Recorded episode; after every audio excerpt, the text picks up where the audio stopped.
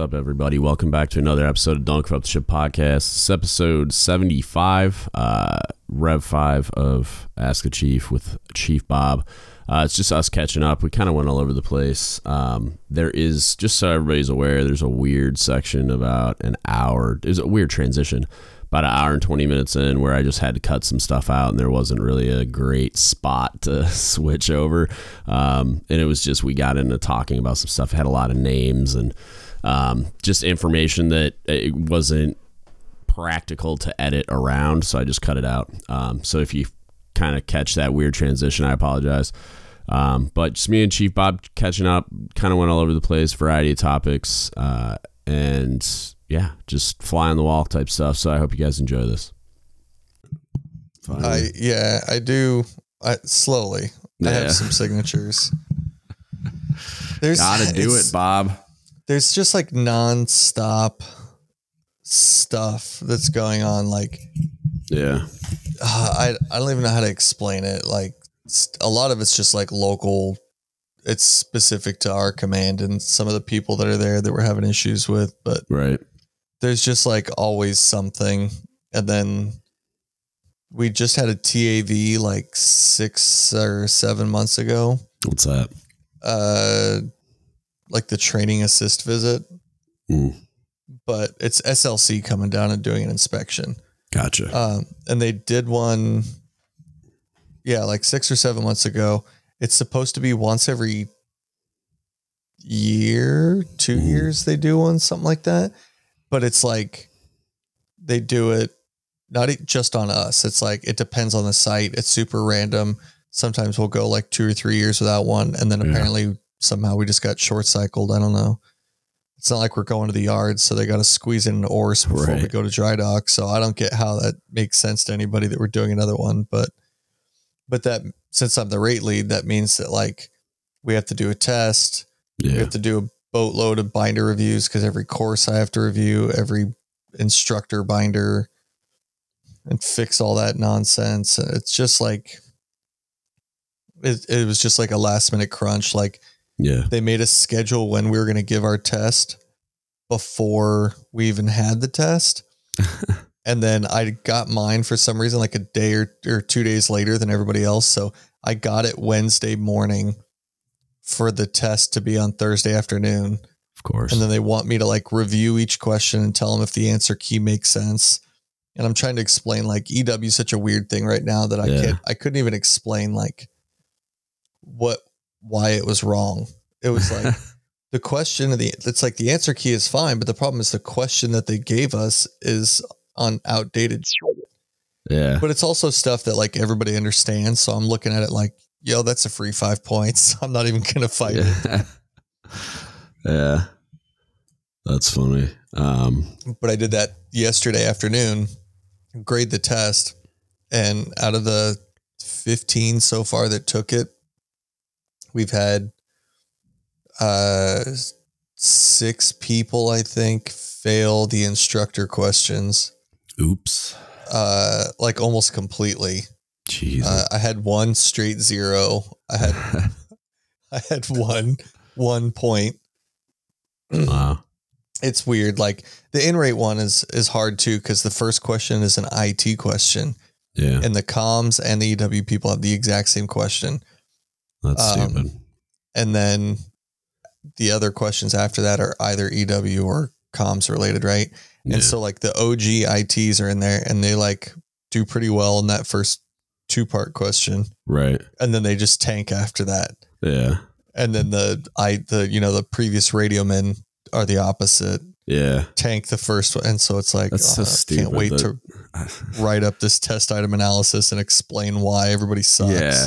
Explain how ridiculous it is to be testing these guys. 'Cause like, what doesn't make any sense is you're testing them like they got some kind of training on all this shit, like before, like they combined everybody, right? But then they didn't. It's not like they sent everybody to all these schools immediately and magically they had like the ITs had radio knowledge and the radio men had IT knowledge and whatever. And so it's just like, they're the same guys. You just changed their name. So it's like, no, they just blame it on on our in-rate training that we have twice a month and tell us that it's not adequate, as of course an hour every 2 hours a month is really going to teach somebody how to do a totally new job. Obviously I'm inadequate. That's what happened. It's not your idiotic plan to just merge all these rates and like decide that they're all going to do different jobs now and that somehow they're supposed to magically have all that in-rate knowledge. It's totally my fault. You're right. Yeah. Whatever. God. It is what it is. Yeah. We were talking to our department head about it, and the other guy was like, the other rate lead, the comms one, he was like, why are we taking this test? Like, what is the purpose? What do we gain from this? What does this tell anything? Like, basically said, like, what happens if somebody fails? Yeah.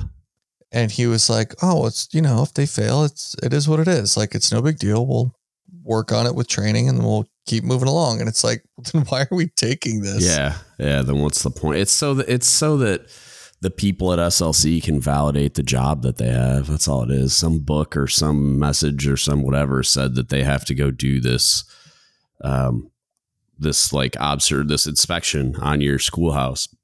And nobody had the conversation about whether or not it makes any sense to do it right now on a rate that just merged and a bunch of people that don't have training in all these different areas. Cause like, the same thing's happening with I just did an inspection on a submarine with 57% manning, and they just lost their chief the day before we went down. And so and it sounds as ridiculous as it is. And they were all for the chief wasn't lost until we were already about to go down. But so they didn't know that, but even going in, when we found out they're manning, we're like, what are we going for? Like, why? This doesn't make any sense. But they were going to force us to do the inspection anyway. And then they lost the chief last minute. And so there's a first class and 3 juniors on a submarine that's supposed to have 7 or 8 total, depending on what document you're looking at. And so I looked at my boss and was just like, I'm not doing it. I was like, look, we can have a conversation with people and we can try to officially say this is an inspection. And because we're already physically here, we can just go down and do training and assist as much as we can. Mm-hmm. To get them, to get them as ready as they can be to endure the suck. But really, they just need sets of hands. But they were going to just have us do the inspection anyway. And I was like, look, I'm not doing an inspection.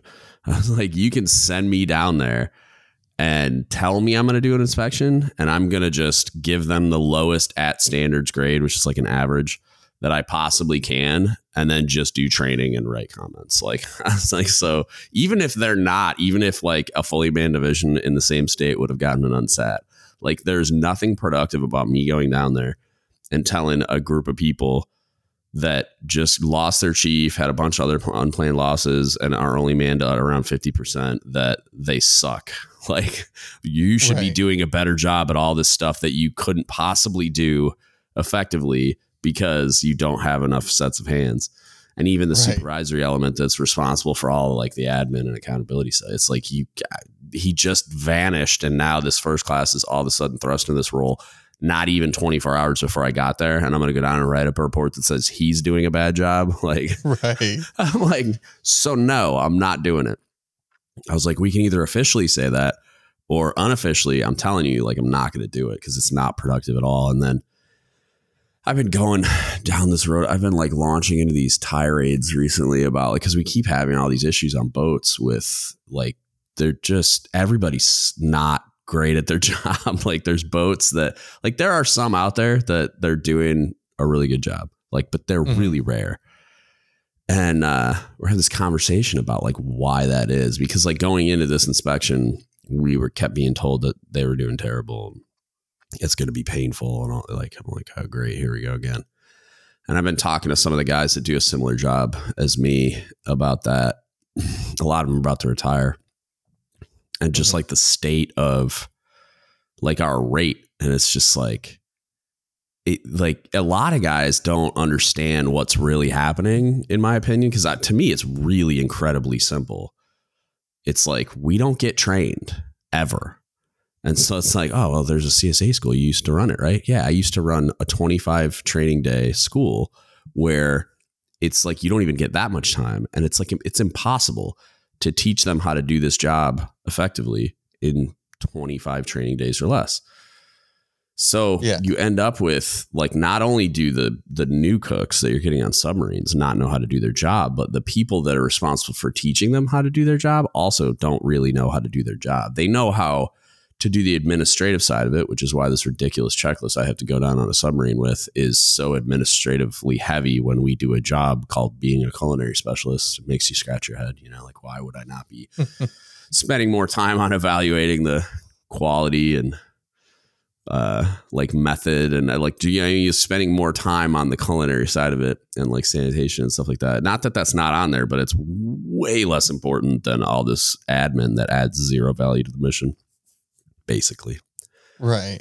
And so like we have all these cooks that don't know how to cook in charge of a bunch of cooks that don't know how to cook. And then we're like throwing our hands up going, why can't they cook? Like, and it's like guys like me who have like, I had a bunch of industry experience before I joined the Navy, and then I got a culinary degree. So like I'm classically trained, blah, blah, blah. Like there's not a lot of me in like, I don't know another guy like me in like the higher levels of the submarine community, like the senior enlisted guys. That like just has a similar training background and stuff. Like most of the people in the submarine force that have come in with a culinary degree or get one at some point end up in the enlisted aid community, or they get out of the Navy because they realize they can't do what they want to do in the normal Navy. And so like you don't really have anyone with the skill set required to provide that training, whether it's at an A school that's too short or whether it's in the fleet. And so like you just end up with these really bad products. You end up with sailors making food that is like that article that the gossip rag that the Navy has. It's not really the Navy's, but you know, like that they put out this ridiculous article that I got all mad about bashing all this food on like carriers and stuff, which is like, I got it. Like those instances that they showed was really, really bad. Right. But there's also a lot of people doing a really good job. And then also it's like the actual problem is that they're never provided any actual training. And it's like, I'm sure there's other rates that have a similar issue, but a lot of the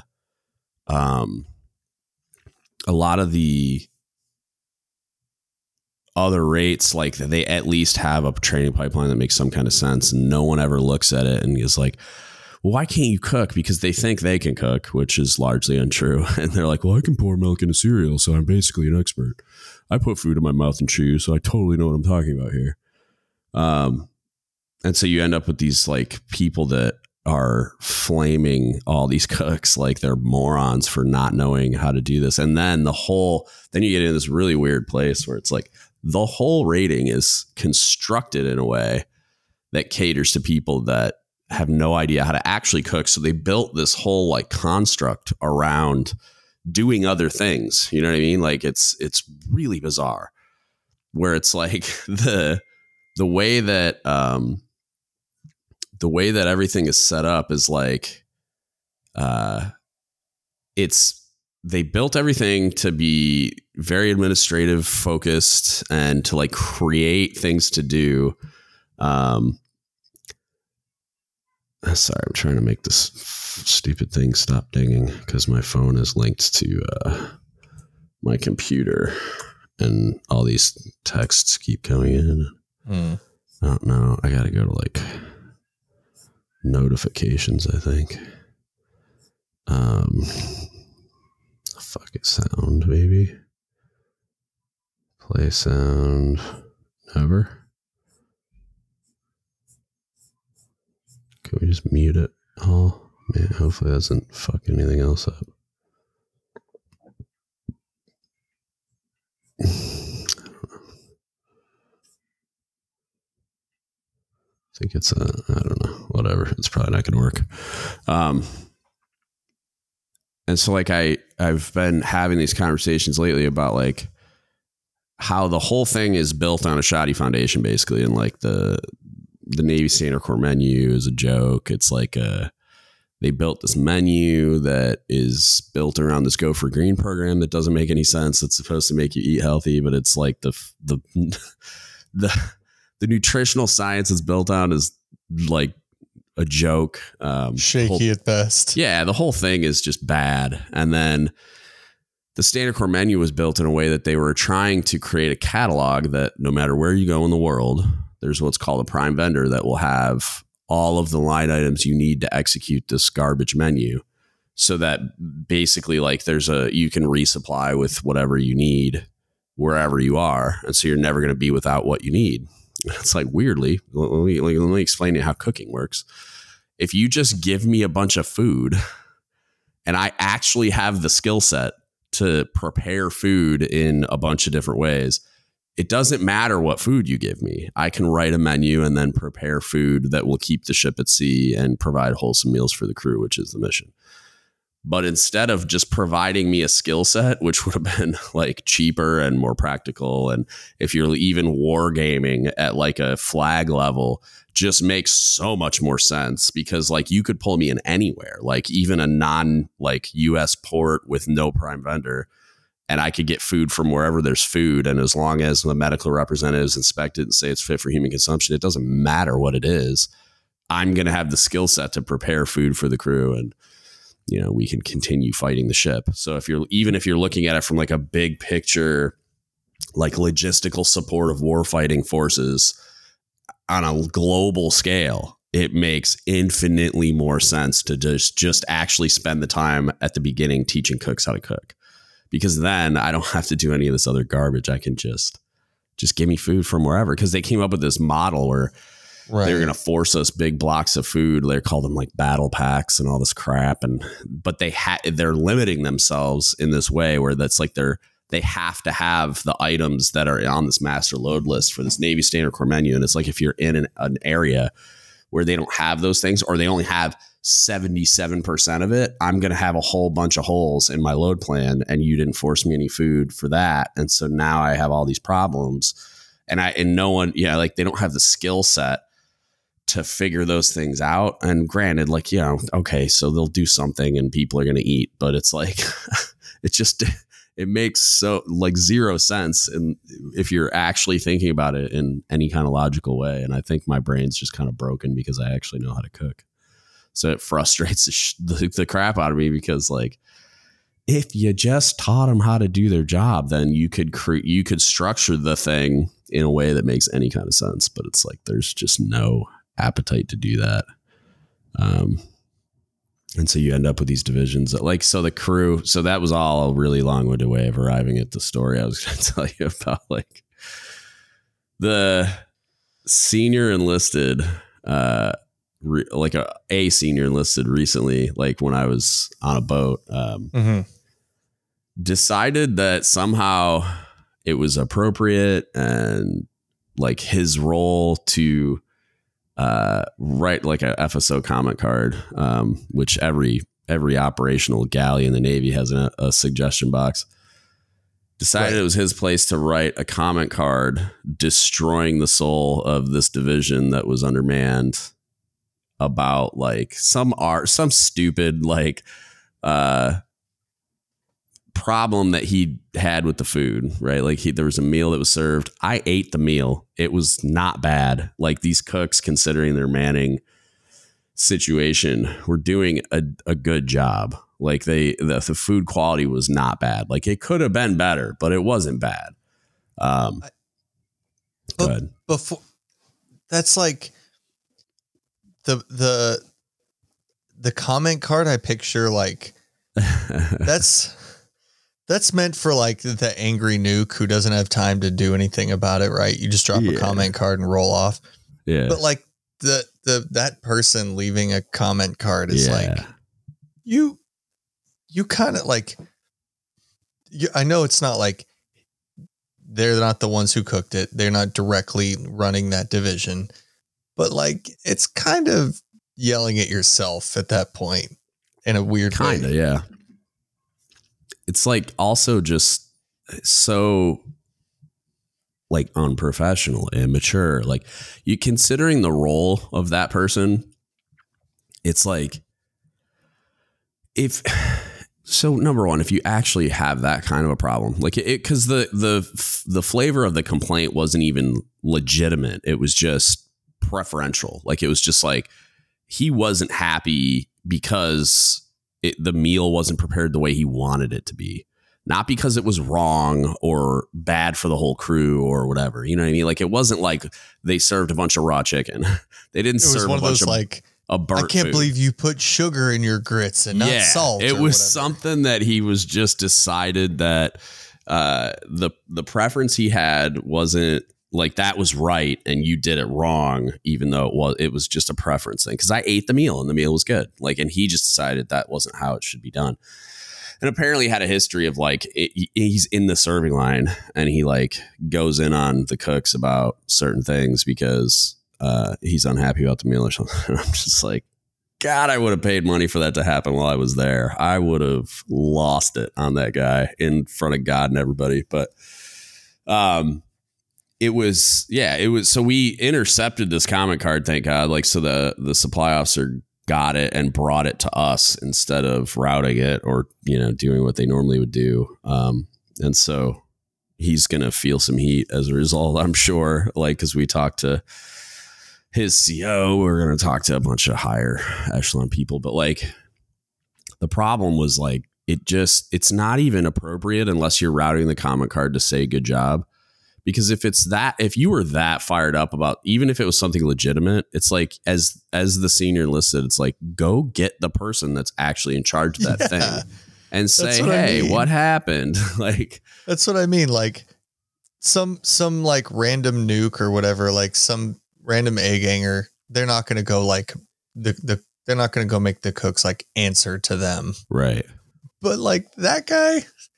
Yeah, you could probably make the cooks come answer to you like. Well, and I used to encourage the crew, like, if you are so on fire about something that you're going to be dropping F-bombs on a comment card, like, just come find me or like tell your chief and have them come find me. Like, if you're so on fire about like the quality of the food or the behavior of my cooks or whatever the hell else it was that triggered you, like, I encourage them, like, hey, come find me if it's that bad and we'll talk about it. But even like, there's something about that damn comment card box. Cause like, even the chiefs that worked with me on my last submarine, it was like, they would drop comment cards crapping all over my cooks. And I'd like walk up, or they'd say something to like the E4 galley watch captain that was real inappropriate. And I'd come find them. Like, are you 12? Like, if you have an issue, come talk to me about it. Just like you would do for any other division doing any, like, somehow it's different when it's cooks that everybody goes through. Like the galley does that. Right. But like, you don't know, there's no like comment card to leave outside sonar when you walk through and you're like, hey, I walked through one of your spaces. It was really it wasn't clean enough. So I'm just going to leave a comment card for sonar. And that's what I was just like, are you a child? Because like, yeah, if your guys were acting ridiculous, like let's say I was going back through the engine room to do something else and I walked by and a whole bunch of RC divers are like wrestling with each other or like doing something ridiculous that would totally happen on a submarine. And or like they're like berating each other or saying something super inappropriate or using a piece of equipment inappropriate or whatever. And I stopped them and corrected them. Even if I wasn't like fired up about it, I would go find their chief and let them know what happened.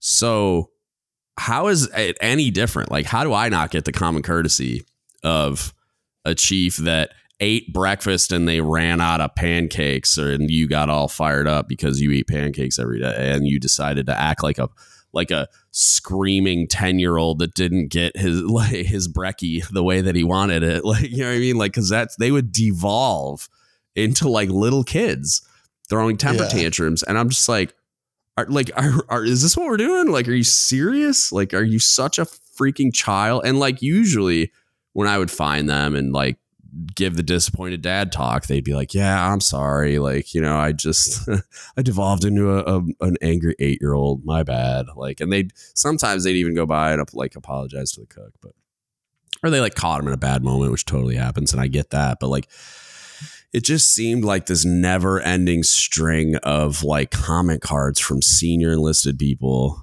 that it was super childish and petty and immature and like zero productivity coming from it. It was, they're just trolling people. And it's like, you're just, you're a chief or senior chief or master chief and you're like making sport out of demeaning junior enlisted sailors just because they're cooks, and somehow that makes it okay because we have a comic card box, like, or because it's food and that's like they're supposed to just cater to you, and the one time that they don't, you decide to throw a temper tantrum or whatever. And I'm just like, yeah, I can't with this crap, man. Like, and but then when it was this guy in particular, I was like, I can't even, I don't know, man. Like, I was talking to on like my counterpart on the LS side, we were riding the small boat back, and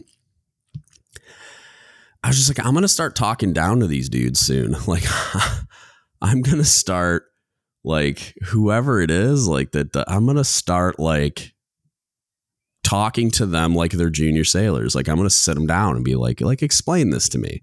Like, justify this to me. And yes, you do have to do it because I'm going to go brief like my admiral because of how idiotic this is. Like, right. How is this a thing that I even have to have a conversation with you about?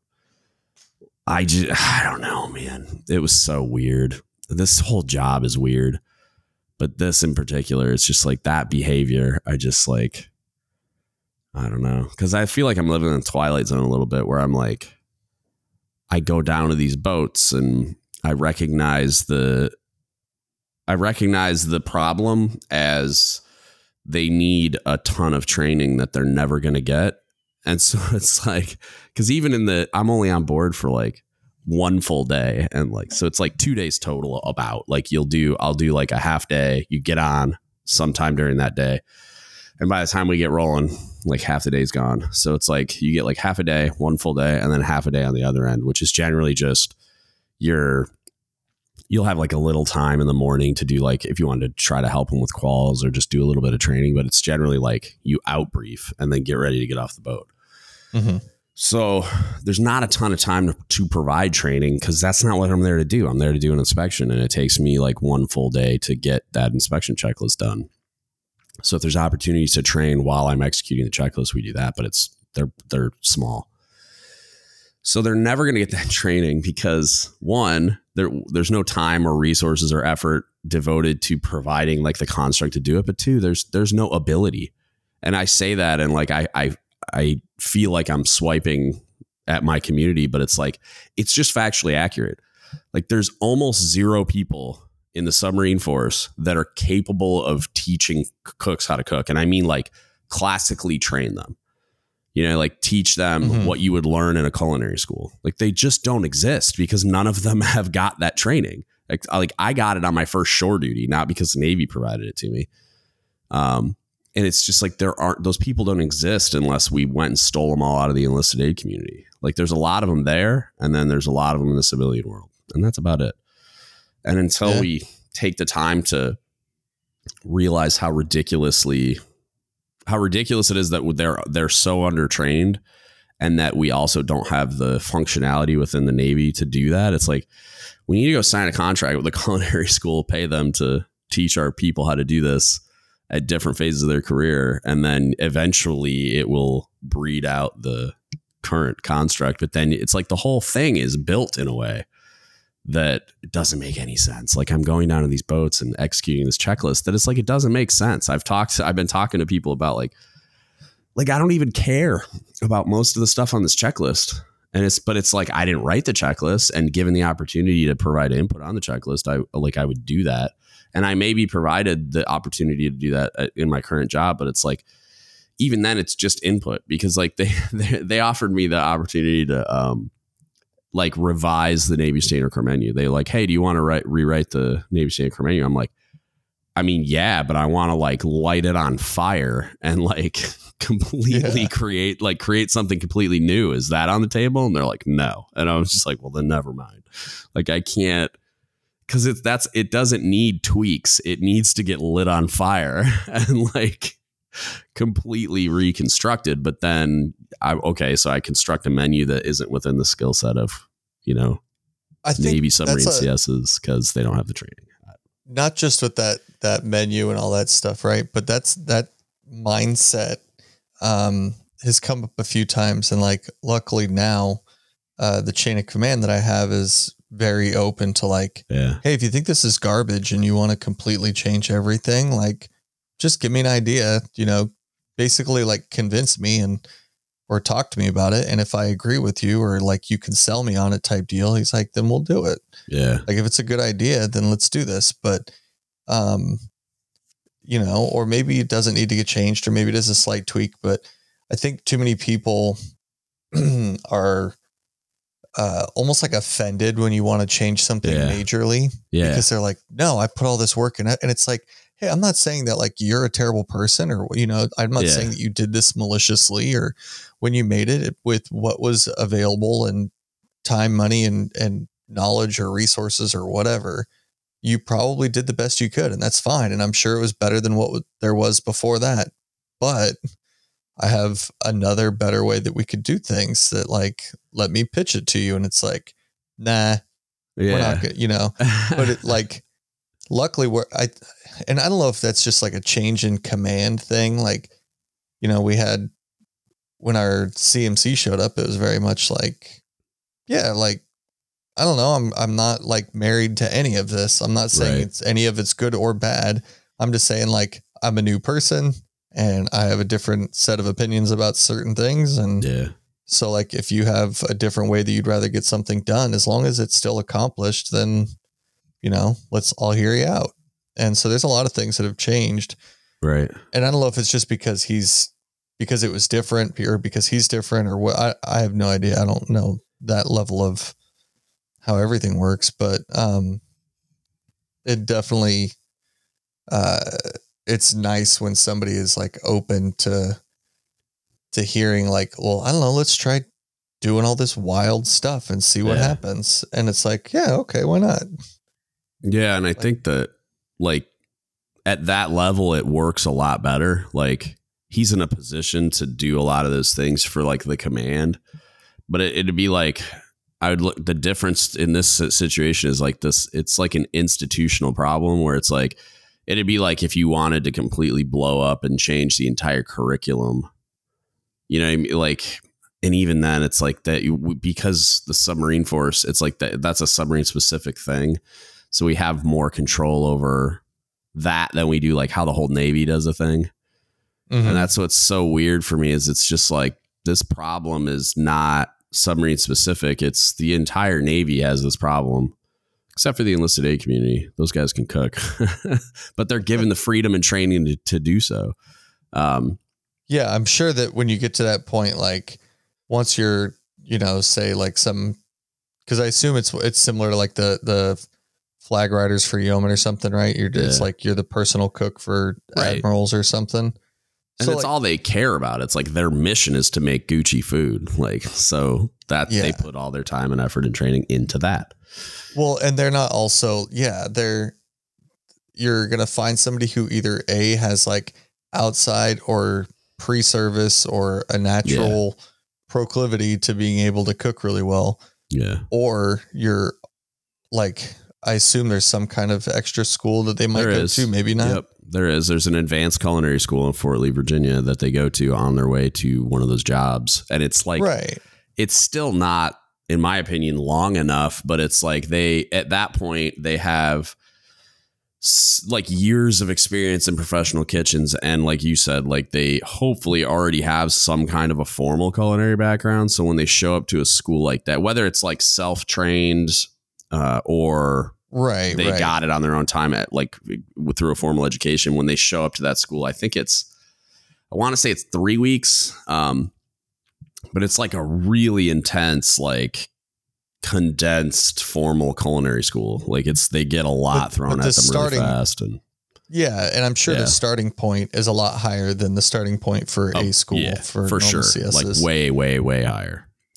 But like the difference too is like, those people don't have, say, like MW, like they're not worried about rec committee and they're not worried about like who's doing the whatever. Like, I don't know. You don't like how much of like a FCPOA or CPOA. I mean, they do function. Are you worried about like, I mean, they do, but like, they do that stuff, but it's not their focus. No, like he's not stressing out about the same stuff that Ed Cooks at other commands are. Right.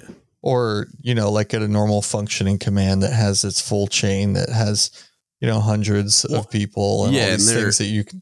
Specifically for culinary arts, there's a very, like it's encouraged that you get continuing education and certifications. And there's like a structure within that community to encourage that type of behavior. Like basically the premier certification body is called the American Culinary Federation. And like, there's a lot of guys, like a guy I made senior chief with, he's a buddy of mine. He was certified to like he was a certified instructor and he was certified to administer the tests. And they had a bunch of those guys that in the enlisted aid community, where if a junior enlisted aide on their way up wanted to get one of those certifications, like you don't even have to go outside the lifelines. Like you have senior chiefs that are certified to administer the exam, all funded through Navy Cool, so that you can get those American Culinary Federation certifications. So you have, I mean, there's those sailors are like certified sous chefs and certified executive chefs. And there's a handful of, I want to say there in the history of the enlisted aid community, there's been a handful of certified master chefs. And there's like, not that many of those on planet Earth. Like there's like I want to say like 1,500 in the whole world. Right. And so it's like, that construct exists within their community to encourage and actually execute like continuing education specifically in culinary arts. And it's just like none of it. Yeah. I mean, you have Navy Cool available to you, but you also have to have like time to pursue those things. And like even the level of not, because their whole job is effectively continuing education in culinary arts. Like that's what they do all day. Like I just saw this post from the Pac Fleet like flag mess where they did like some kind of foreign dignitary meal. It was like a French admiral or I don't know. It's somebody like some admiral from another country was visiting and they did like this formal luncheon. And the showed the menu and the cooks like next to the food that they prepared. And it's just, it looks like some stuff that you would find at a really formal high end restaurant. Mm-hmm. And that's what they do for a living. Like every day they're reading and researching and testing. And then like they get these opportunities all the time when they have these visitors or luncheons or whatever to like practice, to apply their trade and like put this food in front of these people and see how they react to it and see if that worked and see if whatever. And so it's like, they're doing it all the time. They're doing it for a living. And so like, that's one of the things that I wish we could like leverage, I guess, is just like the whole CSA school, like the culinary side of it, like man that with enlisted aides, like, because they're so good at what they do. And it's like, but the problem is we also need like way more time because you need reps. It's a craft. I don't care what anybody says about art and all this other crap. It's like when it gets to a certain level, yeah, it's art. But before that, it's a craft. You're like, you need repetitions to be able to do these things correctly and repeatably. Well, there's also a difference too in like the resources and the quantity that's being made from, say, an aid chef kinda to a CS on a carrier or something, right? Kinda. Like you're making it. Yeah. You're not making meals for 500 plus. Kinda. So that's going to change a little bit of that. Does. And then the time restrictions that you have for that in between either prep or just serving time, like so. You're a little limited. Your resources are limited. So it's just different. It's not like so.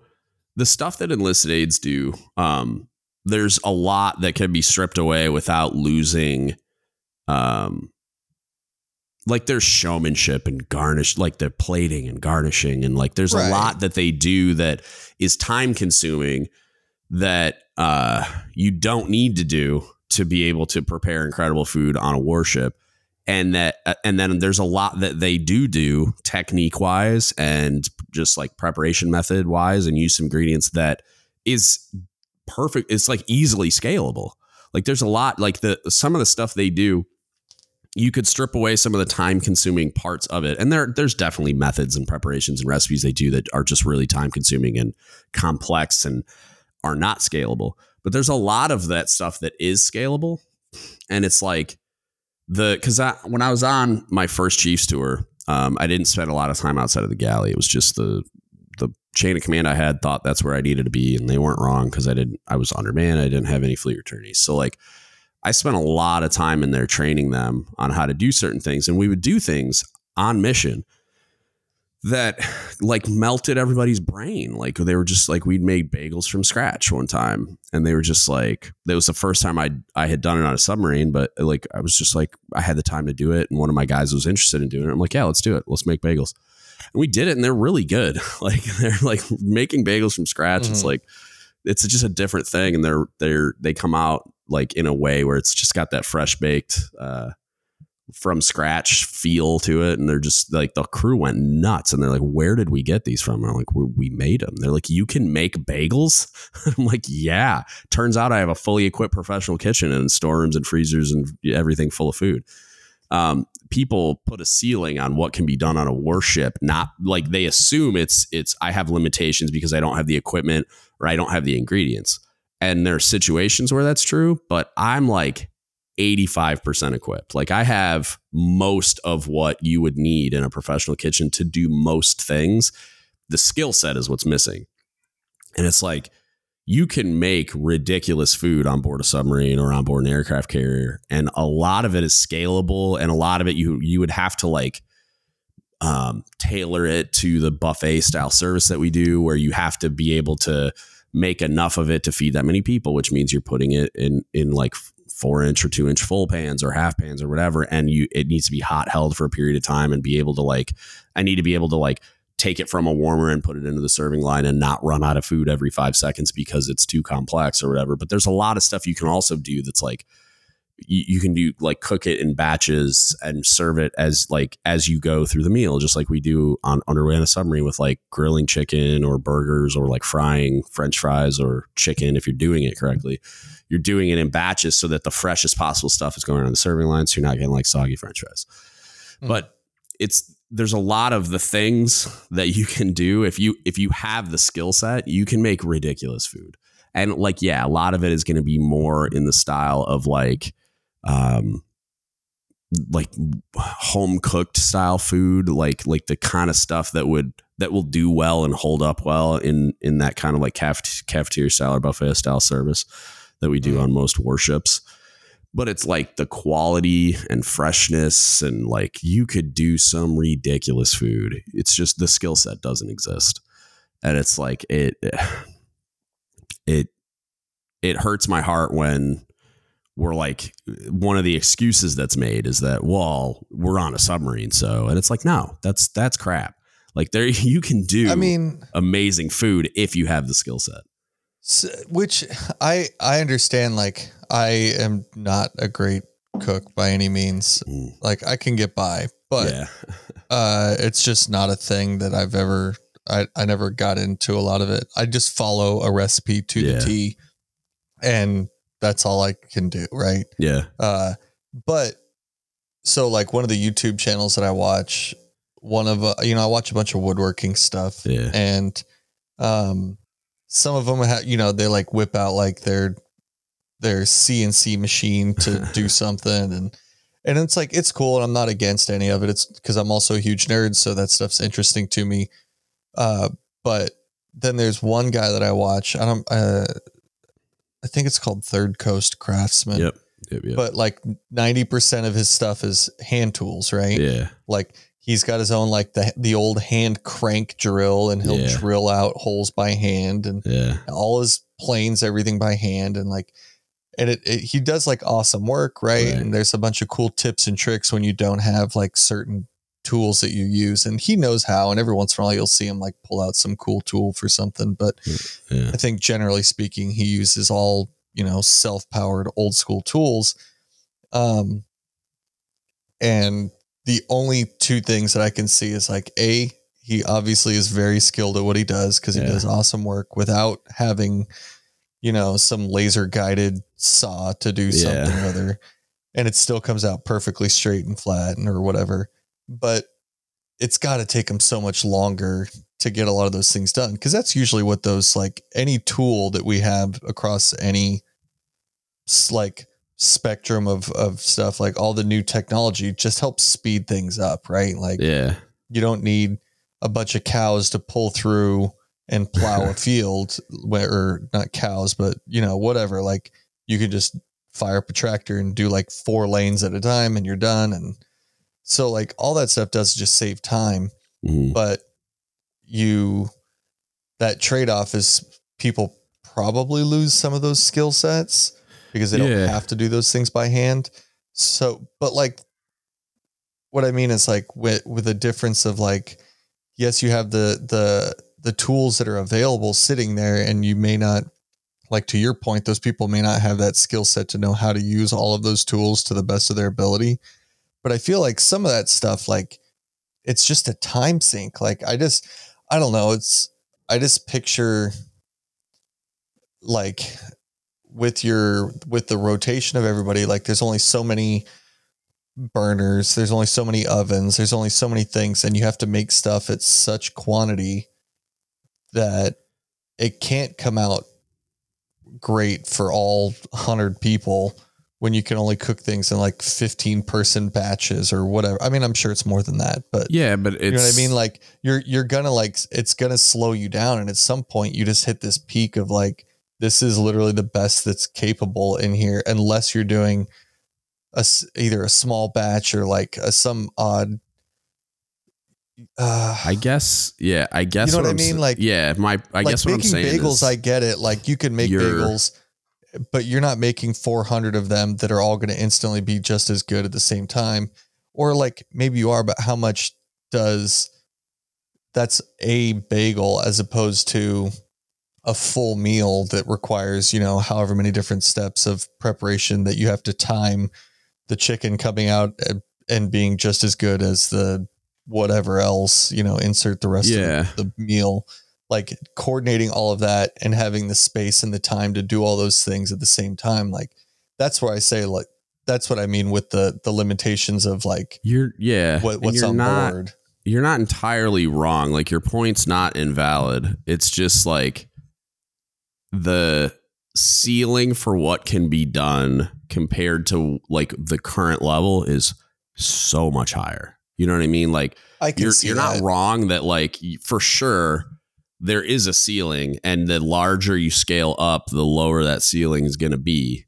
Right. But that ceiling is so far above what we're doing now because there isn't the skill set to maximize the potential of the equipment and personnel and, like, food that they have on board. It just doesn't exist. There's the capacity to do those things isn't there. Like, they have the equipment, they have the space, they generally have the personnel, they just don't have the skill set. And so it's like, and you're right. Like, as the larger you scale it, the ceiling is going to keep coming down, but in relation to the level we're operating right now, it's, like, not even close. Like, you could just do so much better. And that's what drives me nuts, is that we don't even try. We're not putting any time, effort, or money into training in a way that would maximize that potential. Like, we have this capacity to do it, and we're just not using it. And then we're trying to build the construct around like almost dumbing it down. Like, we're trying to make it as simple as possible and, like, basically just train people, like, give them the bare minimum required level of knowledge to, like, not hurt themselves and not make people sick. And then just, like, heat and serve, or, like, do the most basic stuff possible with the equipment of and food that's available to feed the crew, instead of putting money into training. So what's interesting with that too is that I think one of the biggest issues that we've been dealing with the most at our command, and with just the amount of commands that we deal with, that I see a lot, is manning, right? Like, we have a huge manning issue. A lot of places, everybody's undermanned, right? But one of the side effects of being undermanned is that also means you have fewer people to be able to send to a school. So, like, even if this awesome CSC school existed that was longer, that you could do all this, like, nobody can I mean, I know it's a blanket statement, right? But like, generally speaking, how many people do you think would be able to go do that? Yeah. It's easy to say that on a boomer, right? When the boat's gone, like, what are they doing? So that would be a great time for them. But fast boats couldn't do that. Surface ships couldn't do that. Like, if you're undermanned, you can't. Who is willingly thinking, I'll just lose one more person intentionally and just, you know, but like, it's kind of the wrong mindset. That's the very practical help me right now mindset. But that's not like the long-term health of your rate mindset, right? Like long-term, If you're trying to help your command, your division, whatever, you want to get as many people to schools as you can when you can. Yeah, you're going to lose a little bit, but you're going to help that sailor. You're going to help your division because you're right. More well-trained sailors, et cetera, et cetera. But if you like, we have that issue all the time with people that just can't come to a school. I don't know how many times we have to cancel something because, you know, you get ready for some course that's only taught quarterly or whatever. Yeah. And then it starts up and nobody's there. That's wild. There's like one no-show and nobody else signed up. And you're like, where is everybody? And they're like, oh, they got surged, so they couldn't send somebody. Yeah. And that concept, like, where then it just sucks because you just keep going in circles of like, there's still no, you have the schoolhouse sitting there trying, like, just waiting to go help somebody, but then they don't have enough people out in the fleet to lose temporarily to go to the school to get the training. So that the boat that's undermanned is now calling the schoolhouse, asking for instructors to get underway to help out their undermanned. And you're like, this isn't, we're doing this backwards. You're supposed to send me people, not you send, not what's me send you. Weird. What's that analogy where it's like something to do with your nose to spite your face, like to like bite off your nose or some weird nose, like where it's like, it's like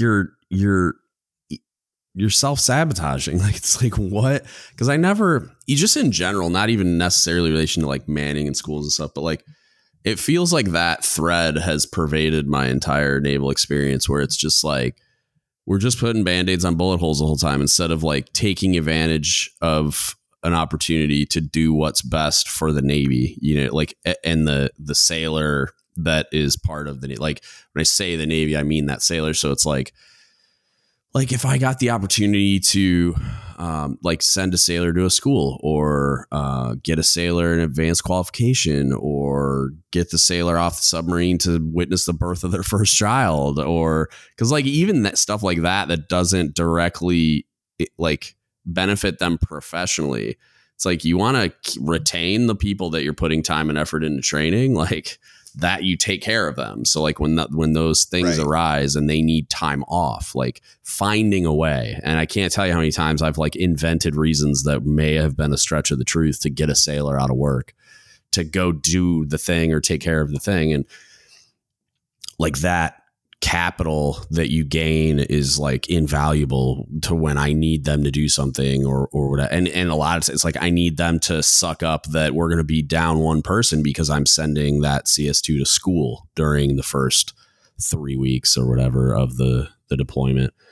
Right. And it's like, but then when they come back, it like, then it benefits us a ton because then they have the ability or skill or whatever to do this other thing. And so now that makes us that much better. And I've never understood like the entirety of my career.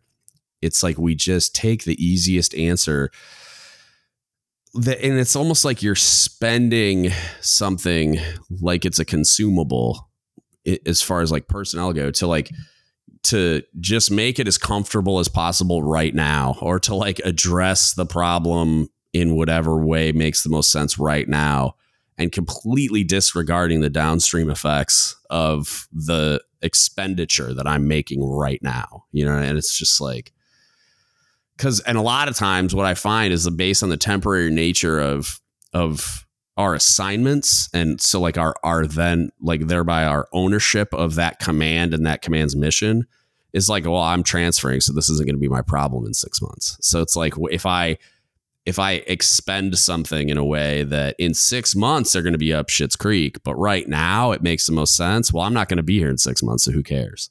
You know what I mean? It's just like, Yeah. Not my problem. And then that unit finds itself in that scenario. And then the person that is there has to figure out how they're going to dig themselves out of that hole that they're in. But yeah, so what's with that whole same cyclical problem, we have like ANAVs everywhere is a huge like low spot or whatever. There's just not enough ANAVs. Right. And to the point where like we have an ANAV who's he's going back to, he's qualified Cobb and he's going back to be an ANAV because they won't let him go. Yeah. Cause there's just not enough ANAVs. And, our CO was talking about this, not too long. We do like quarterly meetings with them to talk about our rates and all that. And we had to send off a message talking about how we're under, I think we're under, well, at the time when we wrote the message, we were going to be under like 59% manned. Jeez. And we're like, we're going to have to start shutting down schools because we can't teach them. But then how stupid is that? Because then how do you expect to get trained people to come relieve you? Right. When you can't teach them because you don't have the people that like, it's the same cycle, like a vicious cycle. Right. And, but then we're saying we need people so we can train somebody, but then the boats are saying like, well, we can't send you somebody because we need the people here. And then we're like, well, we can't send you trained people unless we have them. I don't know. There's no, it's the chicken or the egg. Right. But, the warships are always going to win out, you know, all the operational commands, which they should. I'm not saying they shouldn't, but, it's the CO was talking about that where like he was looking around and it was basically like, hey, who's, you know, he had an ANAV. This was like a while ago. I don't even know what ship it was on. He didn't say, but he was talking about how he saw this guy who like, he was looking at their ANAV and was like, okay, cool. I see that you're leaving soon. When does like, who is your replacement? And it was like, oh, I don't know. We don't have anybody else on board qualified. And it was like, well, why not? And it's like, well, cause you have to send them to, you know, whatever school for however long. Yeah. And we haven't been able to get them off. And it's like, yeah, but like either you lose this guy temporarily for a little bit, or now we're going to affect outside entities when we have to, you know, steal somebody from somebody else, or you have to get extended or whatever.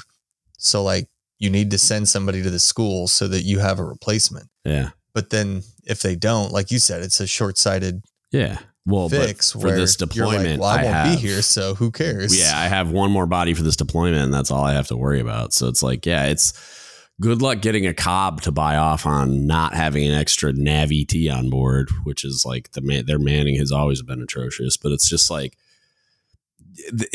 but they don't think about it like that, like. And even if one did or two did, it's like if the whole force isn't thinking that way, then it's like it's all they're going to do is fix someone else's problem because they're going to qualify an ANAV and then that ANAV is going to go somewhere else. And now they're down an AVT. So it's just like to them, what did that investment gain them? Like now I'm down one more sailor. Neat. Like, so I get it. I understand why they're so fiercely protective of their manning. But at the same time, it's like, at some point we need to line this up in a way that those sailors, like we are starting to make those sacrifices so the sailors can go to the schools. So then the schools aren't shutting down. So then those sailors are now trained and qualified to go do those jobs. But I also like weirdly, I started thinking about like, it started with like, you know how they do midi ops or whatever, where they like midshipmen go out on ships and then they like are trying to like convince them to come to their community. They're trying to sell them on it. And I always used the worst. Yeah. It's so dumb. I used to always argue the point, like they're already in the Navy. They already owe you 6 years for their college education. So why do you have to sell them on anything? Like, why don't you just send them where you need them? And like based on their degrees and aptitude and whatever, but like, the same thing goes for like certain like career fields and even like jobs or qualifications or whatever, even on submarines. It's just like, I never understood why it was like, oh, well, we can't get anybody here because nobody wants to volunteer to come here. And it's just like, why do they have to volunteer? Like, when did the military become a civilian industry where I have to like get you to say okay, instead of just like, if you decide to reenlist, it's with the understanding that the Navy's going to send you where they need you based on your experience and training and qualifications and whatever. So it's like, I don't like, and not, there's a balance there with retention. It's like, well, if they know that you're just going to send them wherever you need them, no matter what, and their preference doesn't figure in, then retention's going to go down. So I get it. But there's certain things where I feel like we could gain a lot by just telling people, this is where I need you, instead of allowing there to be manning gaps all the time. Like, for instance, and this is where it gets real weird. And I think I might've told you about this, but I have two second classes on the staff that I work at that they're technically on shore duty, but their jobs exist because in order to fix some kind of a manning gap that existed, they decided to create these two shore duty billets and put a couple of CS2s or CS3s there. And then as GNs needed support or whatever for cooks, they would go deploy with the unit. Only deployment, not like local ops, not an import, not none of that other stuff. But like when they go on deployment, if one of the four crews needed a cook, they would go out as like an extra to plus up the manning.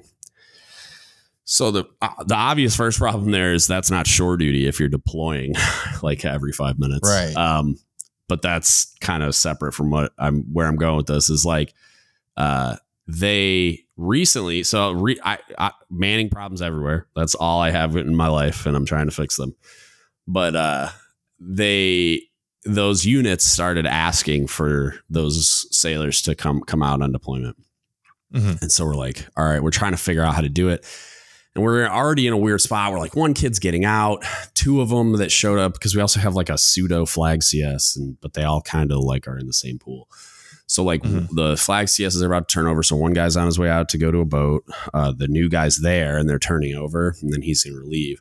And then I've got one GN guy that's about to get out. And then the other guy just showed up from a boat, like literally was just on deployment and just had a child as well. So I'm in this weird like period where it's like, I'll make something work. I just got to figure out what makes the most sense out of the people that I have. So I'm about to, plug a gap on one of those boats.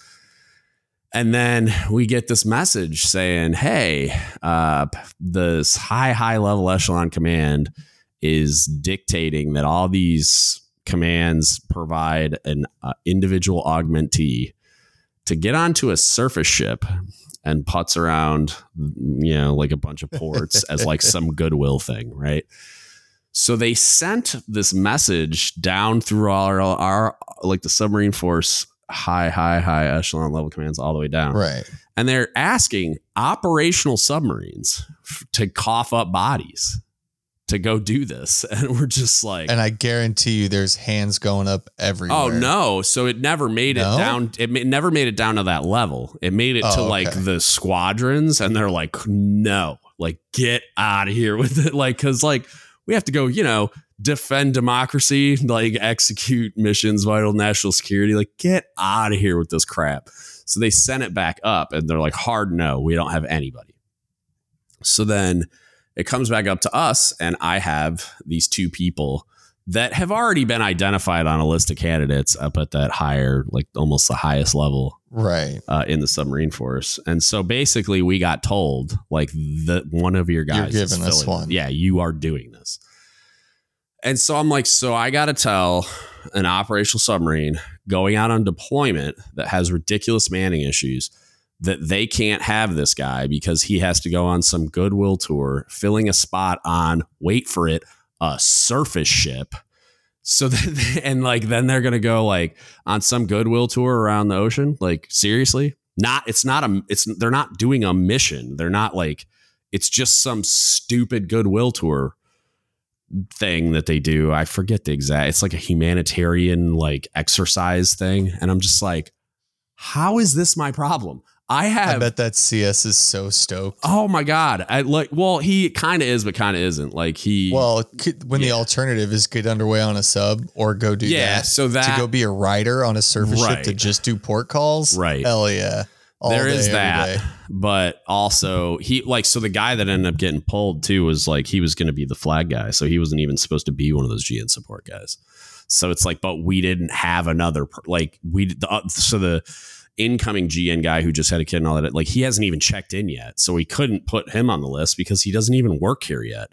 And then the other guy's getting out of the Navy in 5 minutes. So he was a hard no. And he did it last year because this is the second time this has happened to us. And so then it was he was the only choice. And so he's not he's not hyped about it in general. But yeah, I mean, when faced with it's either that or going out on a submarine, he's probably hyped, but he doesn't want to do either because he's on shore duty and he wasn't even supposed to be a guy that was at risk of deploying. No. So it's just that's where we're at. And I'm in this scenario where I'm having to try to explain to these boats, how do I get a mandate that I have to cough up a body to support a surface ship? And it's not even a real deployment. It's not even a thing that should have the level of priority that it does. And we're getting told we got to, why? I'm already fighting a losing battle trying to man these gaps. And then you're going to take someone away from me to do nothing, to do something that doesn't even benefit the submarine force in any way, shape or form. I just want to put my head through the wall. I don't. It's and we fought it too. And it was just no, you're going to provide somebody. And then we got voluntold. I meant to show you. So I sent you the tiny picture, but I just sent you a much bigger, better version. Okay. Oh, that's my new favorite picture. That's amazing because you can see the coin in his hand too. You can see the whole thing clear as day. How did that happen? Was that was at the Naval Academy? No, the Coast Guard Academy. Oh, okay. How did he end up on stage in his whites in a position to coin the president?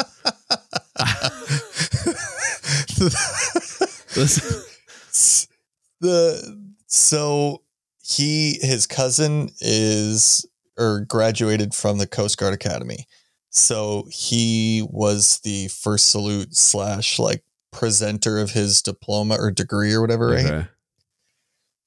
So, and everybody has somebody, right? And so then after that was all set up, Biden apparently was going to be the guest speaker. So all Biden did with all those, you could see him kind of doing it with somebody else is somebody in the background hands Biden the cert. Biden hands it to the presenter. Yeah. Who turns around and gives it to the kid graduating, and then they walk off off the stage. And then and then on the off to the side of the stage afterwards is when they do their official first salute, put all that jazz on, blah blah blah. Mm-hmm. And then so he said that he showed up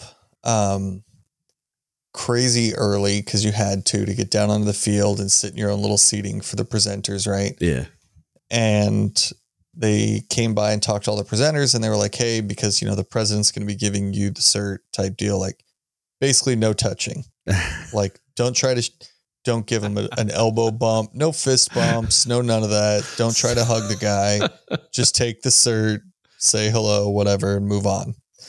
And so everybody's like, oh man, what a bummer, right? Yeah. So he was telling me that he's sitting there and two seats down from him was a retired McPog, the Coast Guard. Coast Guard, yeah. And so two seats in front of him basically, or to the side, but in front of, in the order of people getting their degree is this guy. And so they, kind of look at each other because it's the same uniforms and all that stuff. So it was oh, hey, what's going on? Whatever. And because he's got a star on his, well, you don't see it on his dress whites, but still senior chief, right? So they're talking and the McPog was like, man, it's such a bummer that I want to go, I wanted to coin this guy. He's I brought an extra coin and everything. Yeah. And so he said he sat there and he was I'm going to do it anyways. The McPog, like, yeah, or okay, no, or Tony. Yeah, Tony was like, I'm gonna do it anyways. And so like the McPog's like, really? Yeah. And he was like, yeah, why not? You know, just kind of like laughing about it. What are you gonna do? Fire me? Like basically, like he just kind of laughed about it, like, well, whatever. And like, we'll see. He was kind of like mostly just joking, but he's like, we'll play it by ear. Well, you know, we'll see how it goes. So he was towards the beginning, but not like the first by any means. And so a bunch of people go up there, and there's a lot of officers that are out in the crowd with them going to present, and, you know, a couple of non-military, but like mostly military and all that jazz. And so they're all just kind of sitting out there talking, and they're watching everybody, and everybody's just like, grab the cert, give them a quick head nod, move along. Yeah. And he said, so the McPog goes up to stage, like two people in front of him. So where he's standing, you can't really see what's going on, but apparently he coined him also. Nice. And so when he was coming down the stairs, Tony was going up the stairs, and the McPog just looked over and gave him like a wink and a nod and was like, and goes, do it. And so he's like, all right. So he gets up there and just whips a coin out of his pocket. Oh, that's awesome. And like you can see, like holds it out to show him. Yeah. And he, in the video, you can see him like go to shake his hand. And then he like saw that in his hand, and he kind of hesitated for a second like to see what it was. And then was like, yeah, he grabs it, shakes his hand, drops it in his pocket, and keeps on going. Yeah. That's odd. And nobody said anything to him. Like nobody was like, we told you not to do that. Nope. Nothing. And that's so hilarious. Like, he said he got back down to the crowd, and he was sitting there watching it. And like the McPog looked over, and he's like, did you do it? And he's like, yeah. And they were like, hell yeah, both of us did. And we were laughing about it. And he said there was like a lieutenant commander sitting between them. Yeah. There was a couple of 05s and 06s that were in the area around them. Yeah. And they were all looking around like, you guys coined the president? And it was like, yeah, I did. It was like, I can't believe you did that. And then they were all sitting there like, man, I'm kind of mad I didn't do that. Yeah, that's so amazing. Like, what? I mean, because what are they going to do? Like, I don't, you know what I mean? Like, I know they said not to do it, blah, blah, blah. But like, what are you going to do? Like, I don't know. That's hilarious. Well, I'm just dying laughing because like, so to that picture that I sent you, I guess he's got like, that's a screenshot or something from it, but he's got the high quality photo from that. Oh, he's getting an 8x10 ordered so he can frame it. I'm going to text him and have him send me that, because I'm going to make that like an episode thing. That's going to be like the next Goats After Dark, like, like image. It's like, yeah, this dude coined the president. No big deal. Like, well, and so we were dying laughing at that. Right. And he's like, that he's got that. And so me and him always joke, right? He's always, he always tried to convince me to like, whenever we would go travel for something, he would always give me a hard time, like make sure I had an extra coin on me. Yeah. And if not, he'd bring an extra one for me just in case. Yeah. And then every time we go talk to some rando, he'd be like, dude, give that guy a coin, like palm him a coin. And I'd always looked at it as like, who am I though to give this guy a coin? And he was just kind of like, oh, just that's how you get one back. Yeah. Like you give him a coin, and if they weren't planning on it, they'll feel slightly more obligated and they'll be like, oh, I got to get this guy a coin back, and you can get one that way. Yeah. Or he's like, or you just kind of do it as like, yo, I don't know if you know who I am, but I'm kind of a big deal. Here's my coin. It's like, if you didn't know me before, now you do. You're welcome. I've never been big on doing it because I guess like I came up in a time where it was more of like a good job thing. Like it was like chiefs would coin you. So it was like, or like chief to chief, it was more like a thank you, like no, or yeah, I mean too. Yeah. But it was like, if I'm just gonna unsolicited give somebody a coin, it was more like they took care of me in some way, or like went out of their way to like do something awesome. And so I just like, it was like, man, thank you, like, or whoever. Yeah, I mean, like it was like a thank you for taking care of my sailor or taking care of me or whatever.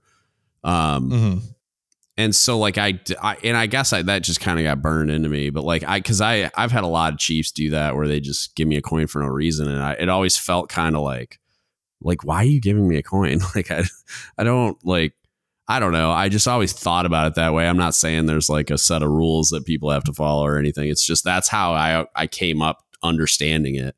And so like that's kind of how I've practiced it, is it's just like I'm for sure if any chief is like, hey, can we trade coins, or like, okay, sure. Yeah. Like if you want a Chiefs coin from here, like, yeah, for sure. I'll trade whatever. Like I get that some people are into like collecting them or whatever. And I'll never tell a chief no, but it's more like if I'm just going to unsolicited, like coin somebody, it's like a thank you thing for me. And the majority of those are just junior sailors. Like it's like it goes a long way. So, and I get that too. Like yeah. I don't know when the last time I've asked for one. Usually if I'm going to get one from somebody, I just buy theirs. Yeah. Like if they have one that I want, like I'll just buy it. Which I get isn't the same and yada, whatever. But like, that's the way coins work today for most of the time, right? Yeah. Like that the only way it's not like your mindset of like, the only way to get one is because you did like, I don't know, you go to the Constitution. Like when I went there and I went and bought a coin from their Chiefs mess, but it's like, I didn't get one because I was like a really awesome tour visitor, you know, like, yeah. It was just like, I wanted a coin and I'll help them out and support their mess and go buy a coin from them. But there are ones that were like given to me and like on my rack, like I know which ones they are. And you know, I guess, I don't know that they mean more or anything, but there's something behind them. But it's just funny. Cause like, I don't know, but he had always given me a hard time about giving coins to people. Right. So, when I was in California, the CNO came out there with the McPon on some random tour. It was when it was Richardson. Yeah. And they came out, did their little public speech thing and took some Q&A at the end. And then afterwards you can go up and talk to them. And so he'd always given me a hard time for not coining a couple people in the past, because it was just, I don't know, it just felt weird and forced. Yeah. And so I went up and I was like, I'm going to go coin the CNO. And he was like, that's what I'm talking about. And so like I worked my way up to the front and it was not because he's obviously a submariner. And so there was a couple of pilots that were there, and the Air Wing CMC was a previous submariner. Mm-hmm. And so he was talking to all those guys and he was like, oh, let's get a fam photo. Let's get a picture with the fam. And like Richardson was saying that, and he's like dragging all the submariners in there. And I was back a few people, but I kind of like slipped in between and pushed my way up to the front to get up there.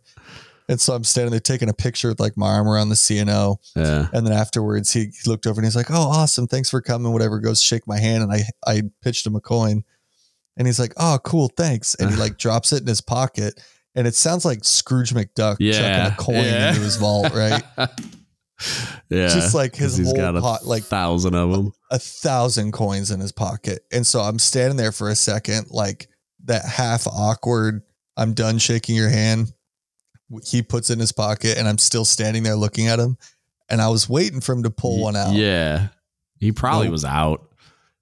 I didn't see a single person get one though. Oh, okay. So like, I mean, maybe he had a few from like earlier small meetings type deal or something, right?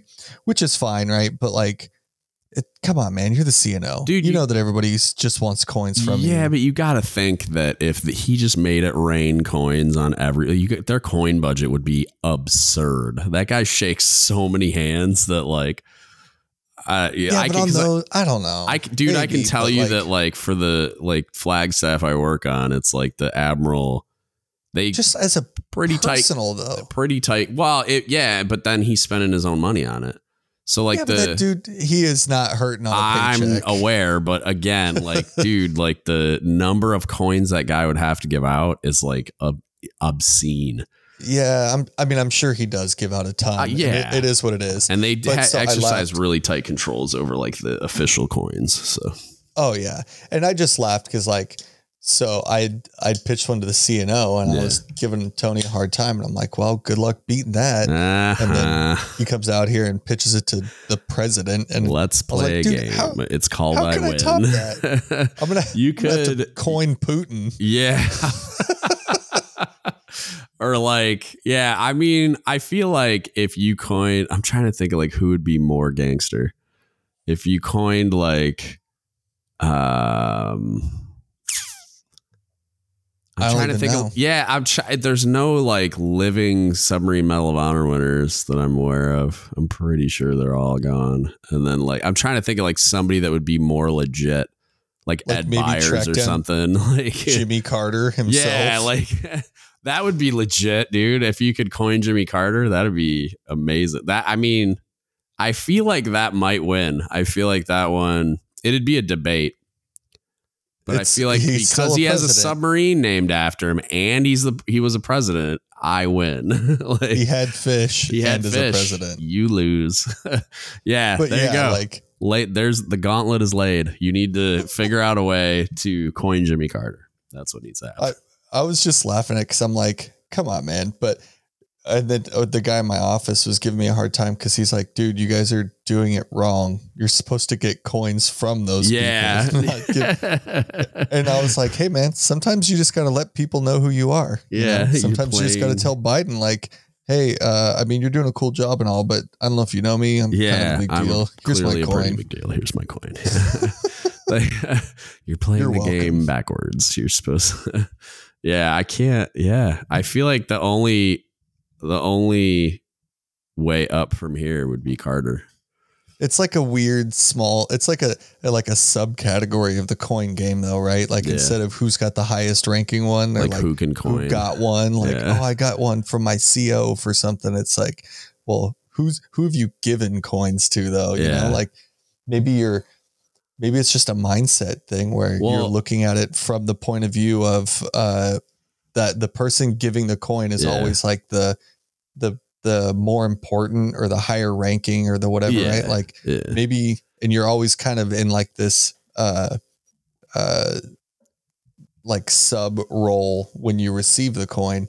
Maybe you should just turn the tables and you should take that dominant position and be like, hey, I don't know if you know who I am, but I'm kind of a big deal. Here's my coin. Big deal. That's hilarious. It'd be even better if you actually said that when you coined them. Like, I mean, I don't know if you know this, but I'm kind of a big deal.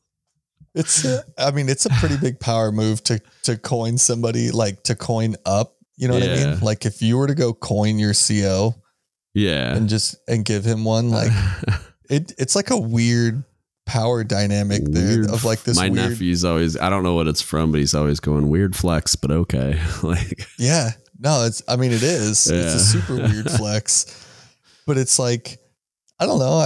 I just, that was like this weird social experiment that I was thinking about, like the power, like imagine if you went down on, you know, you're down there doing an inspection on a boat and like some second class came over and said like, hey, thanks for coming down. And coins you a coin. You'd be like, who the F is this? I would die. I'm like, this is my new favorite coin. Yeah. Yeah. Good for you, man. You're going places. You're all right. That's funny. Like, it's just a weird dynamic, but instead it's always the opposite where like you go down there and they're like, oh man, hopefully I can get a coin from this guy. And it's like, why? Yeah. No, I want his coin. You got to turn the tables. Like you got to be that second class that palms somebody higher than you a coin. And it'd be even better if the second class had like a personalized coin with their name on it and stuff. And like 100%. Oh, that'd be legendary. 100%. I wish that you didn't have to pay so much for that initial the mold fee, minting for the form or whatever they call it. Yeah, because I would totally order my own coins. Yeah, I'm gonna get for that moment. Yeah, I'm gonna get podcast coins eventually. Like, but that same thing. Like, it's like that's why I haven't done it yet because the initial order is gonna be like $1,000. It's like gross. I'm gonna go grab a drink. And then that's why people never change them. Yeah. Yeah. And like, there's been a couple of guys I know that, like, so his career path where it's like, another buddy of mine was at Lant and he was already a Master Chief, but had never been a Cobb. And he's just like, where do I go from here? And so he went and talked to the Force and was like, look, if you're telling me I have to go be a Cobb, I'll figure it out. But I feel like it would make way more sense for me to just put a CMC package in, because I like, he hadn't been like, he basically like you, he hadn't been in rate on a submarine in like over a decade. Yeah. And so like, he was just like, to me, it just makes way more sense, and I'll serve the Navy better by just going and being a CMC next. Cause he's like, otherwise I'm probably just going to retire. And so he signed off on it, and the guy got selected the first time he applied. So it's kind of like Tony, where he did went the same route. And I was just like, man, it'd be cool if there was like a path to do that where I didn't have to like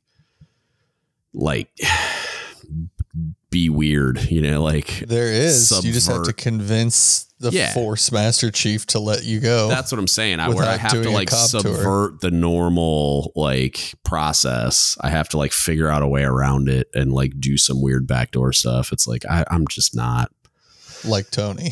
Yeah. And I'm not that dude. Like I'm not as slick as Tony is. Like Tony didn't do it like intentionally. I know. You know, it was just like the circumstances of, hey, I happen to have a different Force now because of where I'm stationed. So, and he's probably a dude who will be good at it, but same as you, same as me. Like he's probably not going to be the guy that's going to kill it on like as a submarine Cobb, because it's just it's a very unique, very specific, like, yeah, very. It's just so different as far as what like it is and it's not, but like the expectations are just so different. Yeah, when you show up to go do that, right? Whereas like if you show up as a CMC, you're just expected to be the CMC. But like the Cobb on a boat, you know, there's that weird expectation that like you've said before, like you're the topside BSP expert and you're the best dive on the boat for some reason, or at least pretty capable. Yeah. And then, you know, like there's just weird stuff like that you expect people to have those experiences with, which doesn't necessarily make you a good CMC at all. It's just, I think by the fact that you don't have as many people, somebody's got to do those things. And so it just falls on you. Yeah. And which is a weird situation, unless you just happen to have like a really strong chief's quarters where you have people that are good at those things and you can just assign them to do it type deal. Right. Or your watch bill is flexible enough that you could support them doing it without screwing over somebody else. So yeah, I don't know. It is a weird thing, but, I was laughing about that. Like me and my other buddy that was, the three of us were in the division with Tony or the two of us and Tony. Right. And so we were joking, like, I sent him that picture and was talking about where Tony's headed. And my buddy was like, dude, I want Tony to write a book called like, I Can Navy and So Can You. Like basically like how to do kind of what you want in the Navy, but still be successful. Yeah. Cause he didn't follow like any career ladder to the T. Like he did all the opposite of like what you're supposed to go do. Like he swam upstream the whole time, but he's still just killing it. And he keeps going, that's hilarious, which is awesome. I love seeing stuff like that. Yeah. But I almost wish it was like that you could be more flexible like that in the Navy and still be as successful, where like he's the exception to the rule of being that successful while not following the standard Navy pipeline basically. Yeah. And I don't know. It's just nice to see that it is possible, even if it is pretty rare. Yeah. And it's strange too. And like, I don't have an intimate understanding of his career progression, but like, it definitely seemed like a lot of the guys that were doing what he was doing, especially within projects, were having a really hard time promoting because it was a non-traditional career path, and they were all staying in that community generally, like just going back and forth and between like cadets. And so I was surprised to see him and like that other dude that, put on CMC without being a Cobb. Like, he was kind of the same, where it was like, I didn't think he would promote like that, but they did. And so it was kind of interesting to see. And some of it was kind of like he elected to go into, like, in certain ways, he took advantage of opportunities to manipulate's probably the wrong word, to just like navigate the system in a certain way to position himself to promote, if that makes sense. Like, so like the other guy, not Tony. I don't know how Tony did it, but yeah, it's just like, it happens. So it's interesting to see when it does, because I like a lot of those guys had a really hard time promoting. And I'm sure a lot of it was, even though they were in a non-traditional career path, a lot of the regular reasons were the reasons they weren't promoting, because Tony was a guy that would go up in control and he was trying to qualify things. I'm pretty sure I was his over instruct a couple times, but like a lot of those guys weren't. They just didn't want to qualify Chief Lotch and Duty Chief, even though they were on a submarine with the opportunity to do so. And so it's just like, there you go. Like,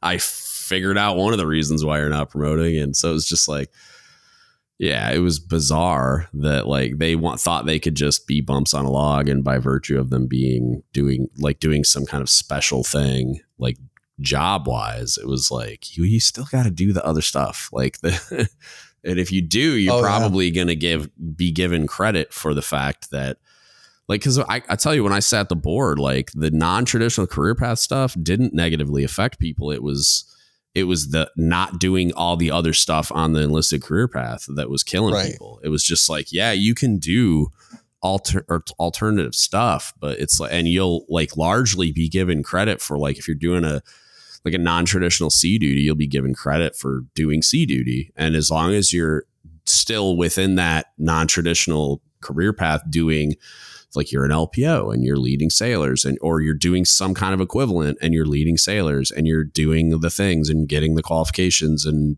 maybe like stepping outside of your career path and getting like some kind of collateral duty that has a documented impact, just all the same crap that's on the ECP and that's in the precepts meeting letter. It's like, if you're still checking all those boxes, you're probably still going to promote. Well, that's the same thing that like he said during his brief to the staff and the students for projects was like, the two common things you hear is like projects, people, like somehow the two things you hear the most is projects, people promote faster and projects kills your career. And he was like, both are true and not true. Yeah. So he was like trying to explain, he's like, you know, when you go to projects, like there's this whole screening process, you have to be successful to get in there, right? Outside of like the first accession guys going to the JC or probably have the least, that's like the biggest wild card, right? Because what you don't really have a lot to judge off of when they get in there. But every returnee that's there, every fleet returnee is there, has like been successful to some extent wherever they were before that. So like, on a whole, all the returnees there are probably better than the fleet returnees on the whole at most any other command. Yeah. Just because of like, there's a screening process. Right. So when you're around a bunch of successful people who are the type who are like, I'm going to go do that extra qual, I'm going to go get this thing done. Like, you're more willing to, or you're more likely to do the same thing, or they're more willing to, or likely to drag you along, or whatever, however you want to look at it. He used the a rising tide lifts all ships kind of mentality, right?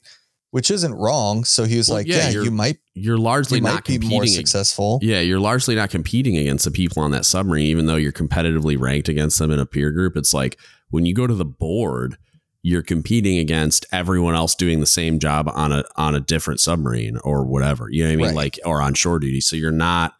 Like, that's what gets lost in the sauce a lot, is like, people are caught up in their competitive group on board the ship. And if they don't get the number one EP, oh my God. And it's like, I didn't get a lot of EPs in my career and somehow promoted pretty competitively the entire time. And it's because I'm competing against a group of people that also largely don't get EPs on submarines. And that's another conversation for another time. But like, even because even when I merited one, I didn't get one sometimes, but like, when you look at the landscape of the people you're competing against, what are they doing so what do you have to do to be competitive? Not necessarily like you're competing. Cause I made Chief there early, and then I'm competing against these like guys that would be number one EPs on other submarines in the fleet. And it's like, I'm a brand new Chief. I'm still figuring out how to wear my khakis. Like, so of course I'm not going to competitively rank high against all of those guys. But like at the end, I got like a number one MP on my way out. And I mean, you could have made a case that I could have gotten an EP, but like they weren't letting me qualify dive and stuff. So that was like, it was an easy way to knock me down, even though like I was trying to, and you just wouldn't let me. But it was like, you know, like I fell out about where I probably should have because of the people I was competing against, but also like I'm the number one MP, like a number two, like E7 Chief on board that platform. And then people are looking at that like, oh, okay. Like compared to everyone else. And I was doing all the other things, and the eval reps are ridiculous. And so it's like, yeah, when you're competing against that peer group, you're going to do well. Well, you see that like with pretty much any office, right? Like usually if you see, you know, the more successful or highly ranked, or typically it's like with quals, right? Like if you have an office with a lot of qualified people for whatever, you know, qual is good. When you show up, you know, like here, if you go like you show up to an office and everybody around you is qualified MTS, you're probably going to get it pretty quick. Not because it's like given to you, but if everybody else has it and everybody else is doing well, like you have a little bit of that outsider syndrome.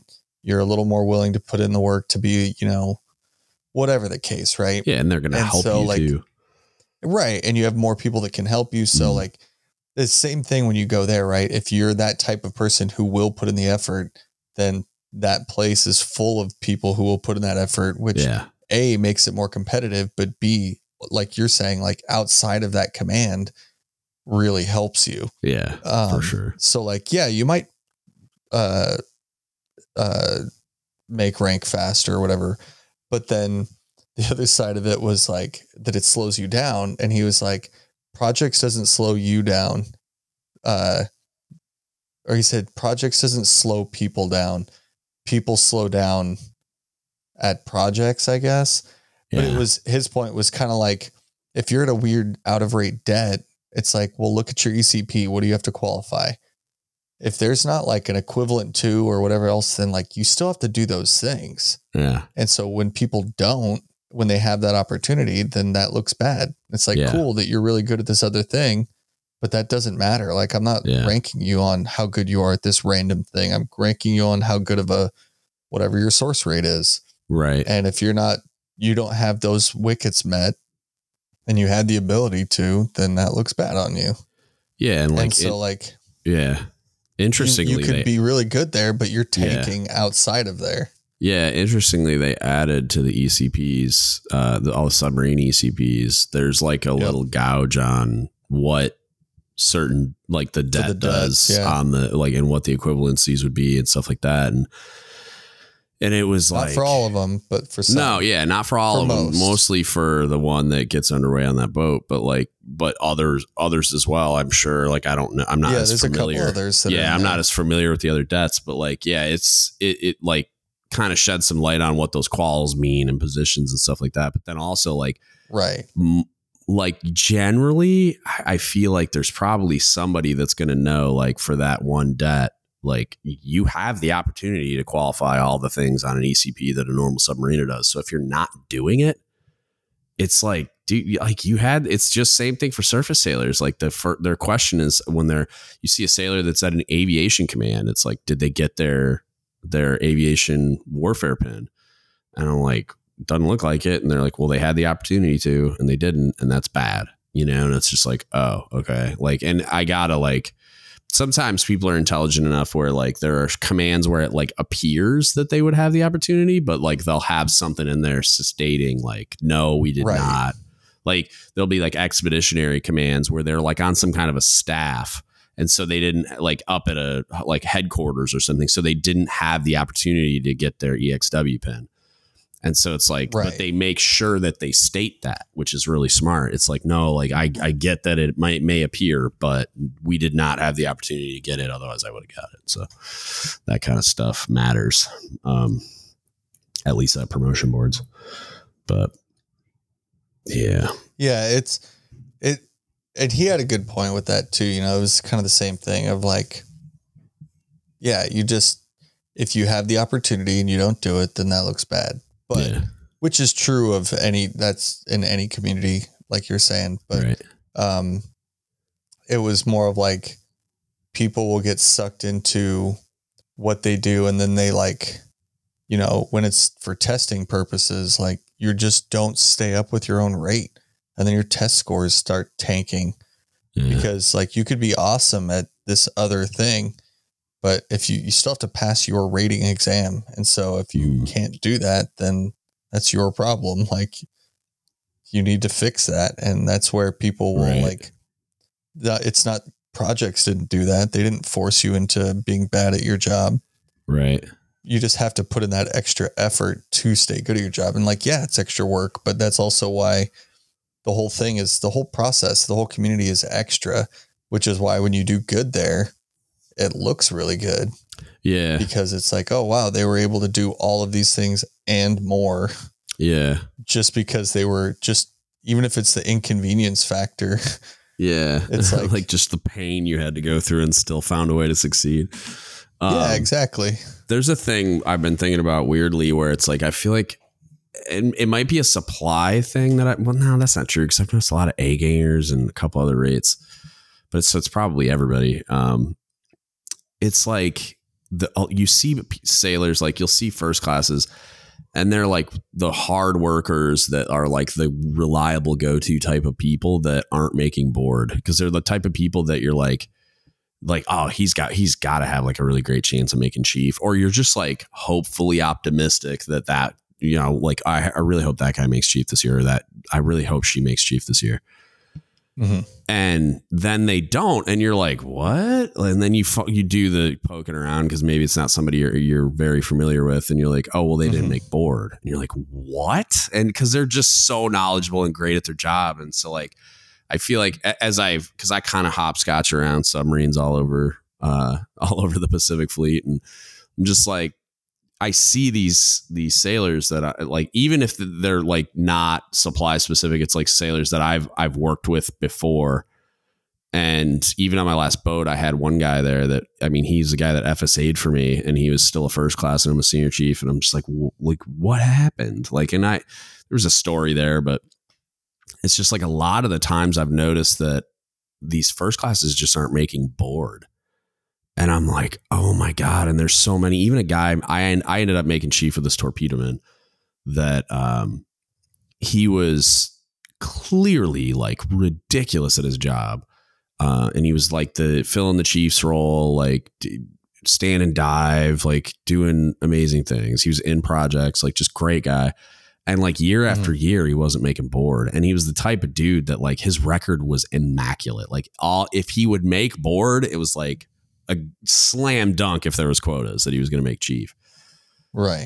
And so he finally made board the year that I made it. And, he was the most senior TM1 that made chief that year, like on the list. And it was just like, I watched that happen and I'm just like, good God, man. And it's like, I know some of it. I've known people throughout my career that like just get like really like get a lot of anxiety when like they like panic when they take tests.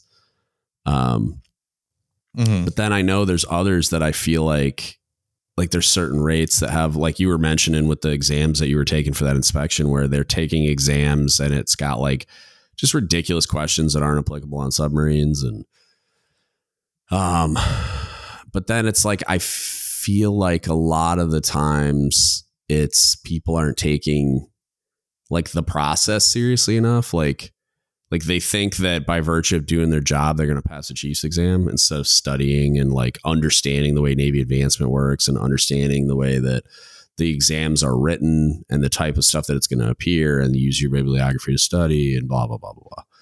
like as simple as that seems to be to you and I, it's like, I feel like when I have conversations with them, it's like, they're just not like engaged in that area, you know what I mean? Where they're not taking the time to understand how the Navy Advancement System works, and that they do in fact need to study the things on the bibliography and understand that like the questions are pulled from there, not necessarily from your daily activities within whatever rate we're talking about. And so it's just like, you might get those questions, but if you're studying, and like one of the best things I've ever seen, I wish it was around when I was studying, is that, the Blue Jacketeer, like I interviewed those guys a long time ago and I have been in like sporadic contact with the owners, but,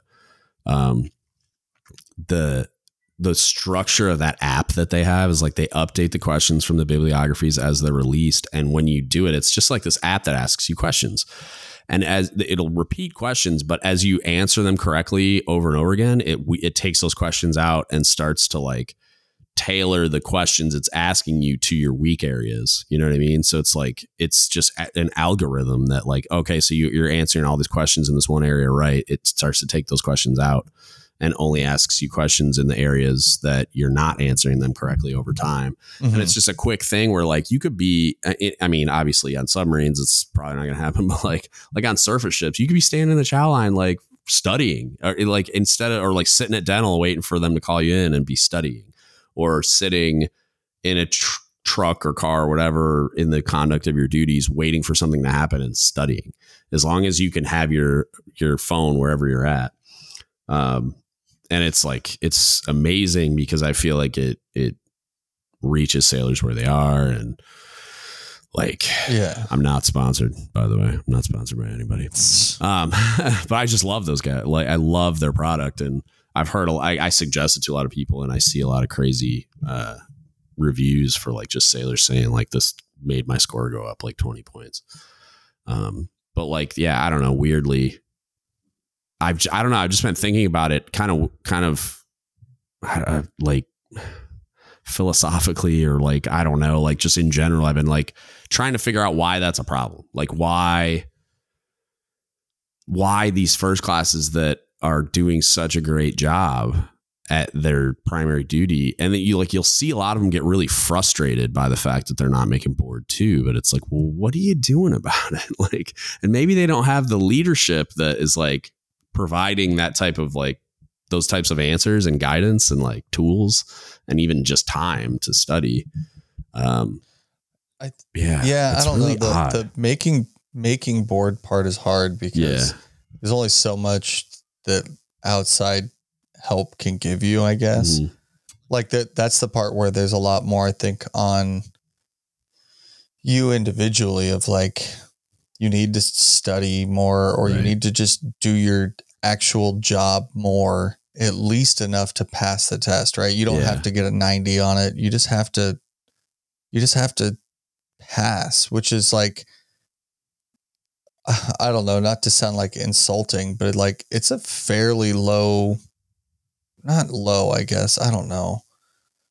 It's not a low bar, but like I just noticed like for my test, like it took me 3 times.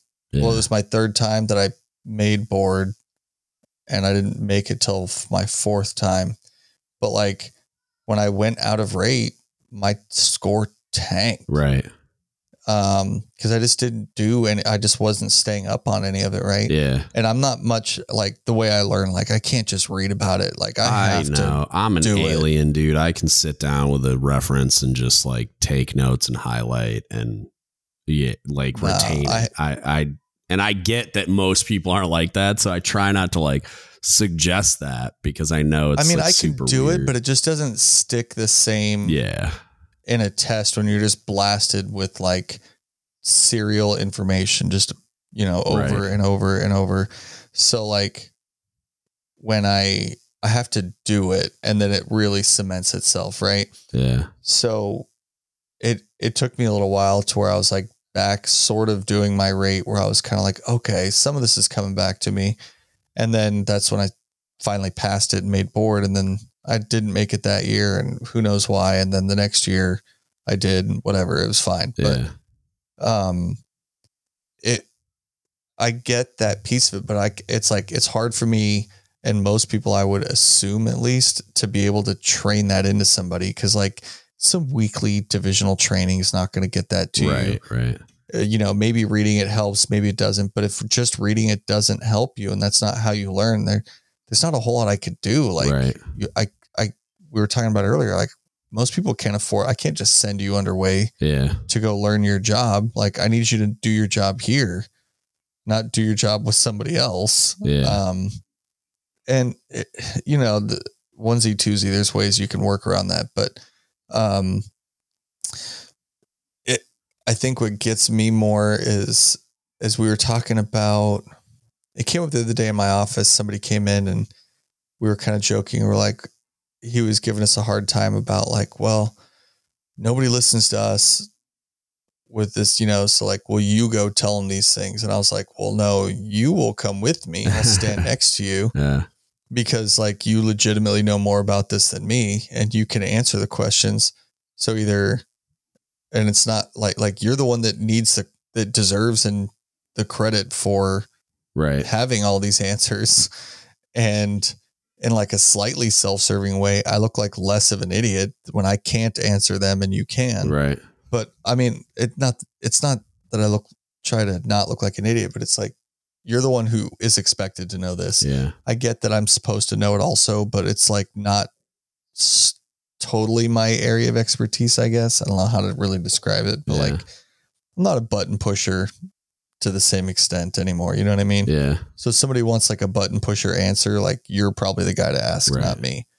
But for whatever reason that is true, where like it somehow comes, it means something different if I say it, vice if you say it. Yeah. So how about you say the same thing you would say to me, but I'll just stand there and which just somehow lends credence to whatever you're saying.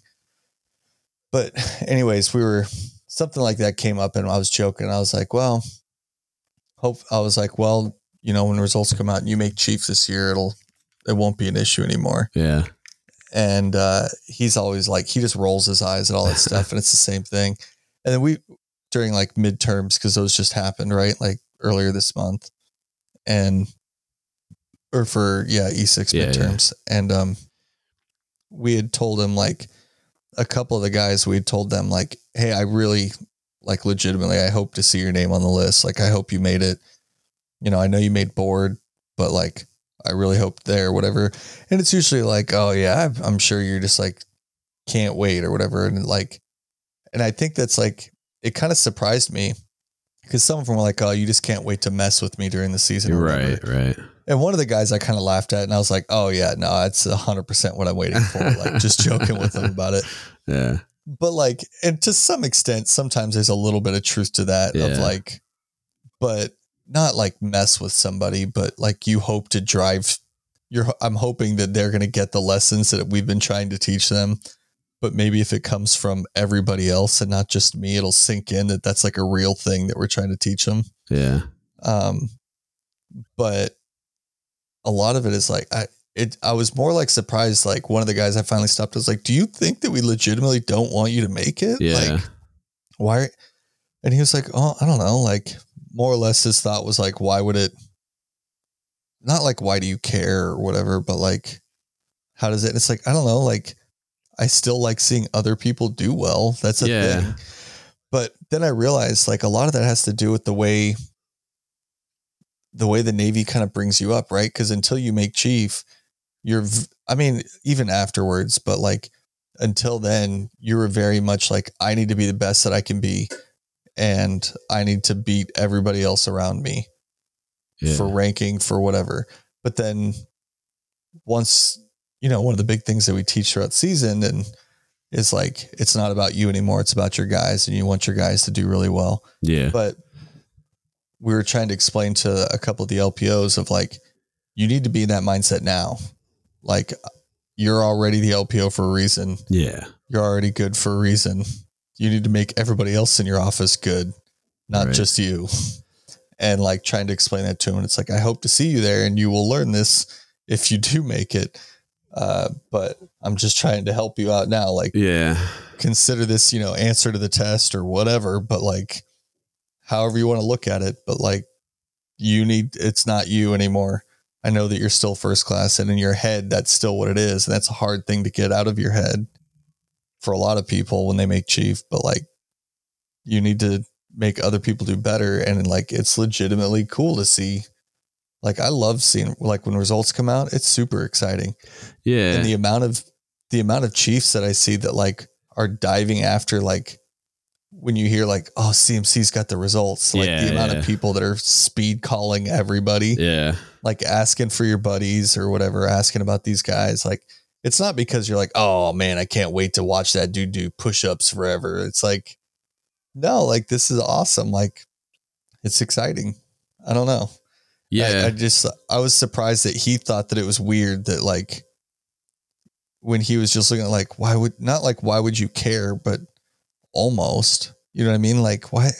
Like, sure. Okay. Whatever. Like, we made chief, or, you know, maybe we do whatever, but like, why would you really like legitimately be invested in seeing my name there? And it's like, I don't know. It's exciting. And I think that like, we legitimately want to see our people do well. It's not like, but not even as like a flex on somebody else in the office or whatever.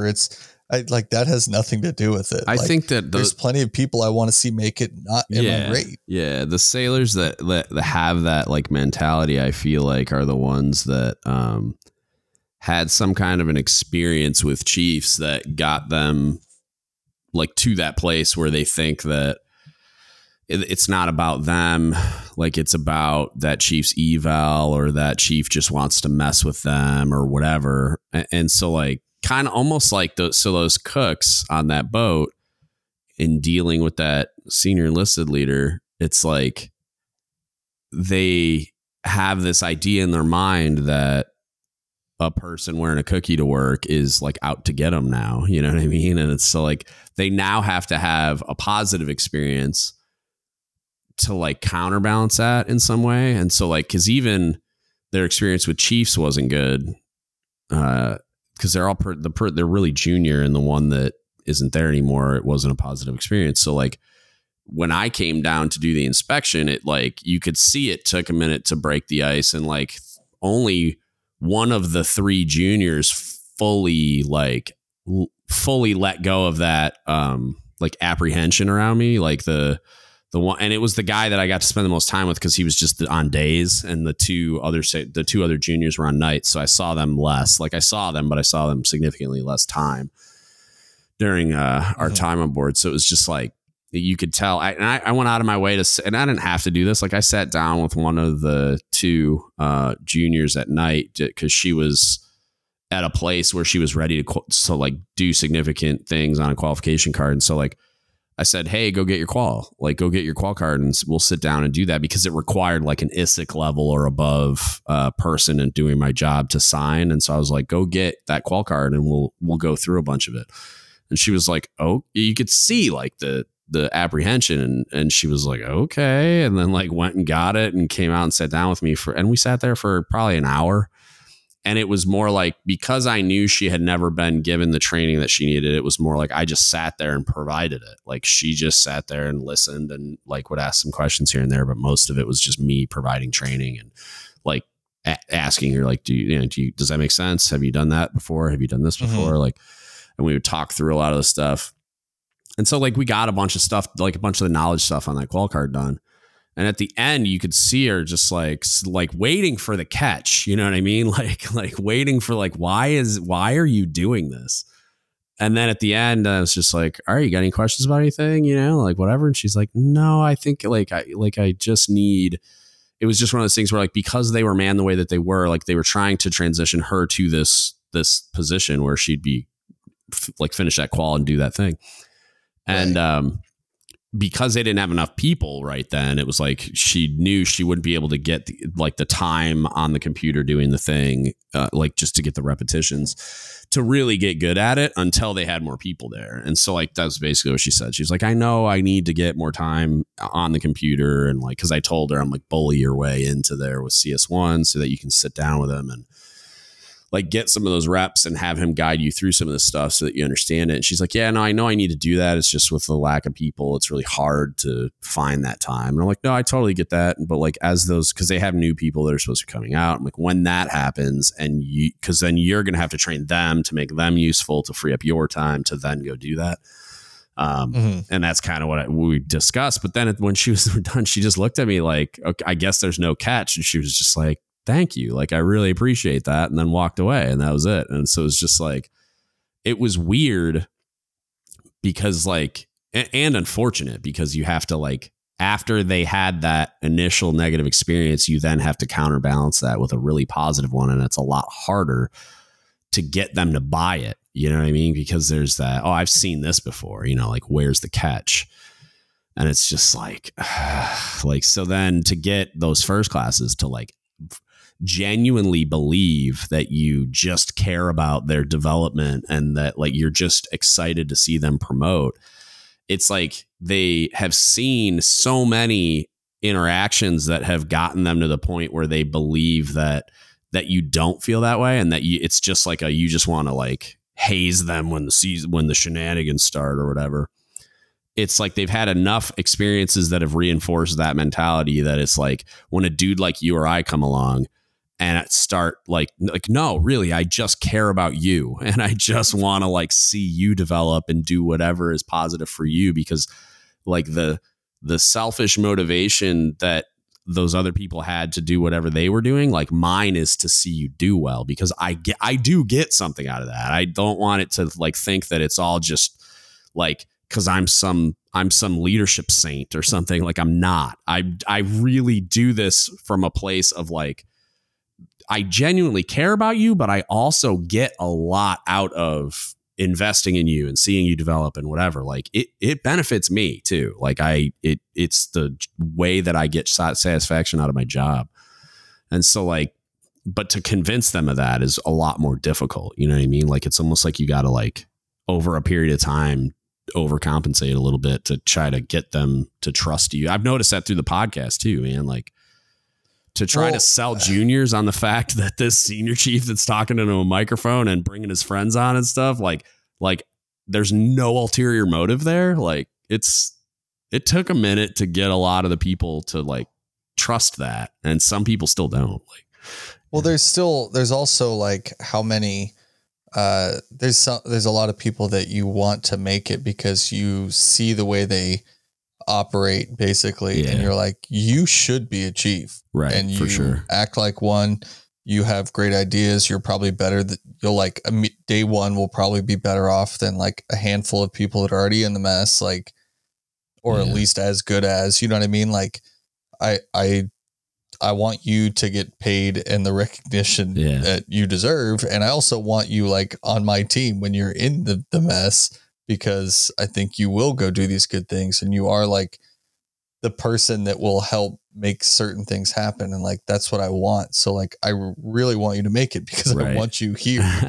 I want you to like, I want your voice at that next meeting for these things to help say or do or whatever. And like, and I don't know. It's just one of those like, yeah, you're just saying that. It's like, no, like, you know how much easier everybody's life would be if we didn't have to, deal with a chief season. Like, it's not something that like you just deal with, you know what I mean? But like, there's a lot of extra work that goes into this for a reason. But like we do it because like, we want those people to succeed. And I don't know. Yeah. It's just weird when people are like, oh man, I was so happy to see your name on the list. And it's like, why though? Yeah. You know, like when that happened to me, like it doesn't make any sense. Like how does this remotely affect? Like you retired 3 years ago. Why do you care? Well, yeah. But, and I think some of it, it's impossible for you to understand some of it until you've been a chief for a while. And then you kind of get it. It's just like, that's just the nature of the beast. Like it's just the nature of that leadership development that happens and the maturing and whatever. But, and you just understand the way the Chiefs mess works. So like what you just described, where it's like, we're stronger because of it. And so now I'm psyched that you're on my team. It's like an NFL draft, you know, like I'm psyched that you're on my team. Like I'm pumped that I can now put you in positions I couldn't necessarily put you in before. And you just get to be a part of this process, and you get to, and like you said, you get the pay and benefits and all the things that come along with doing that. And like, you're just pumped. And like, also the seeing good people that you care about, because like the concept that I could be in the position that I'm in as a leading chief of a division and not care about those people that I'm spending all that time with. Like, to me, that's like wild as a concept. 'Cause even chiefs that like junior sailors like to this day will say, like, if you brought the guy up or whoever, they'd be like, oh, he was a terrible chief. Even those people, in my experience behind the closed door of the mess and having conversations with them and stuff like that, it's like, they genuinely cared about their sailors. They just weren't doing their job in a way that like best conveyed that for a bunch of reasons. And it's just like, some of it's like, you know, it's like lack of maturity and they didn't understand how to communicate. Some of it's this weird complex that junior chiefs or just like undeveloped leaders get when they're doing it, where they feel like they've got to like fake it, you know, like they got to conform to this like chief, like, idea that they had, like this, they have this idea of what a chief's supposed to be, and they start trying to conform to it. And by virtue of doing that, it's like they turn into this like warped version of themselves, because they're not just naturally being the leader that they would be otherwise. And it's like getting filtered through this weird chief thing that it's not natural for them. And so like, there's all these reasons that it can and does happen, but it's like, when you talk to the person, like, because when you close the door of the mess, they get to kind of like shed that and like call it, like relax. And when you're talking to them, even if it's just like just a normal conversation, or it's something like, I've had a bunch of chiefs like that their juniors would say that about them, that they didn't give a crap about me and they were terrible leaders. Those chiefs being visibly frustrated and like asking like, well, like, what am I doing wrong? How can I do this better? I just want to take care of my sailors. And it's like, it's sometimes it's really difficult to get them to like fix that. And it takes a long period of time. And sometimes it never gets fixed because they don't want to hear it. Like, but there's just like this weirdness when you're having those conversations, because it's like you try to fix them and you try to develop them and you try to do all those things, but it's like even those ones that are universally considered terrible chiefs or terrible leaders genuinely care about their sailors, like really, really do. And I mean, there's occasionally some sociopath out there that just wants to like watch the world burn, but it's really rare. And so like the 99% of the time, those chiefs that you think are so terrible, they really do care about you. But there's definitely stories. I mean, there's definitely stories out there about like crazy, like sociopathic, like I just want to hurt you and watch the world burn types. Like they exist, but I feel like they're pretty rare. Yeah. I don't think that it's as common as people think. Yeah. I don't either. Because I think even some of the ones that passes as that, it's like there's a lot of other reasons why you think they're that way, like just defeated, burnt out, bitter, jaded people for so many reasons. Their personal life's probably exploding and they're angry, and so they're taking it out on people that don't deserve it. Like there's a bunch of reasons.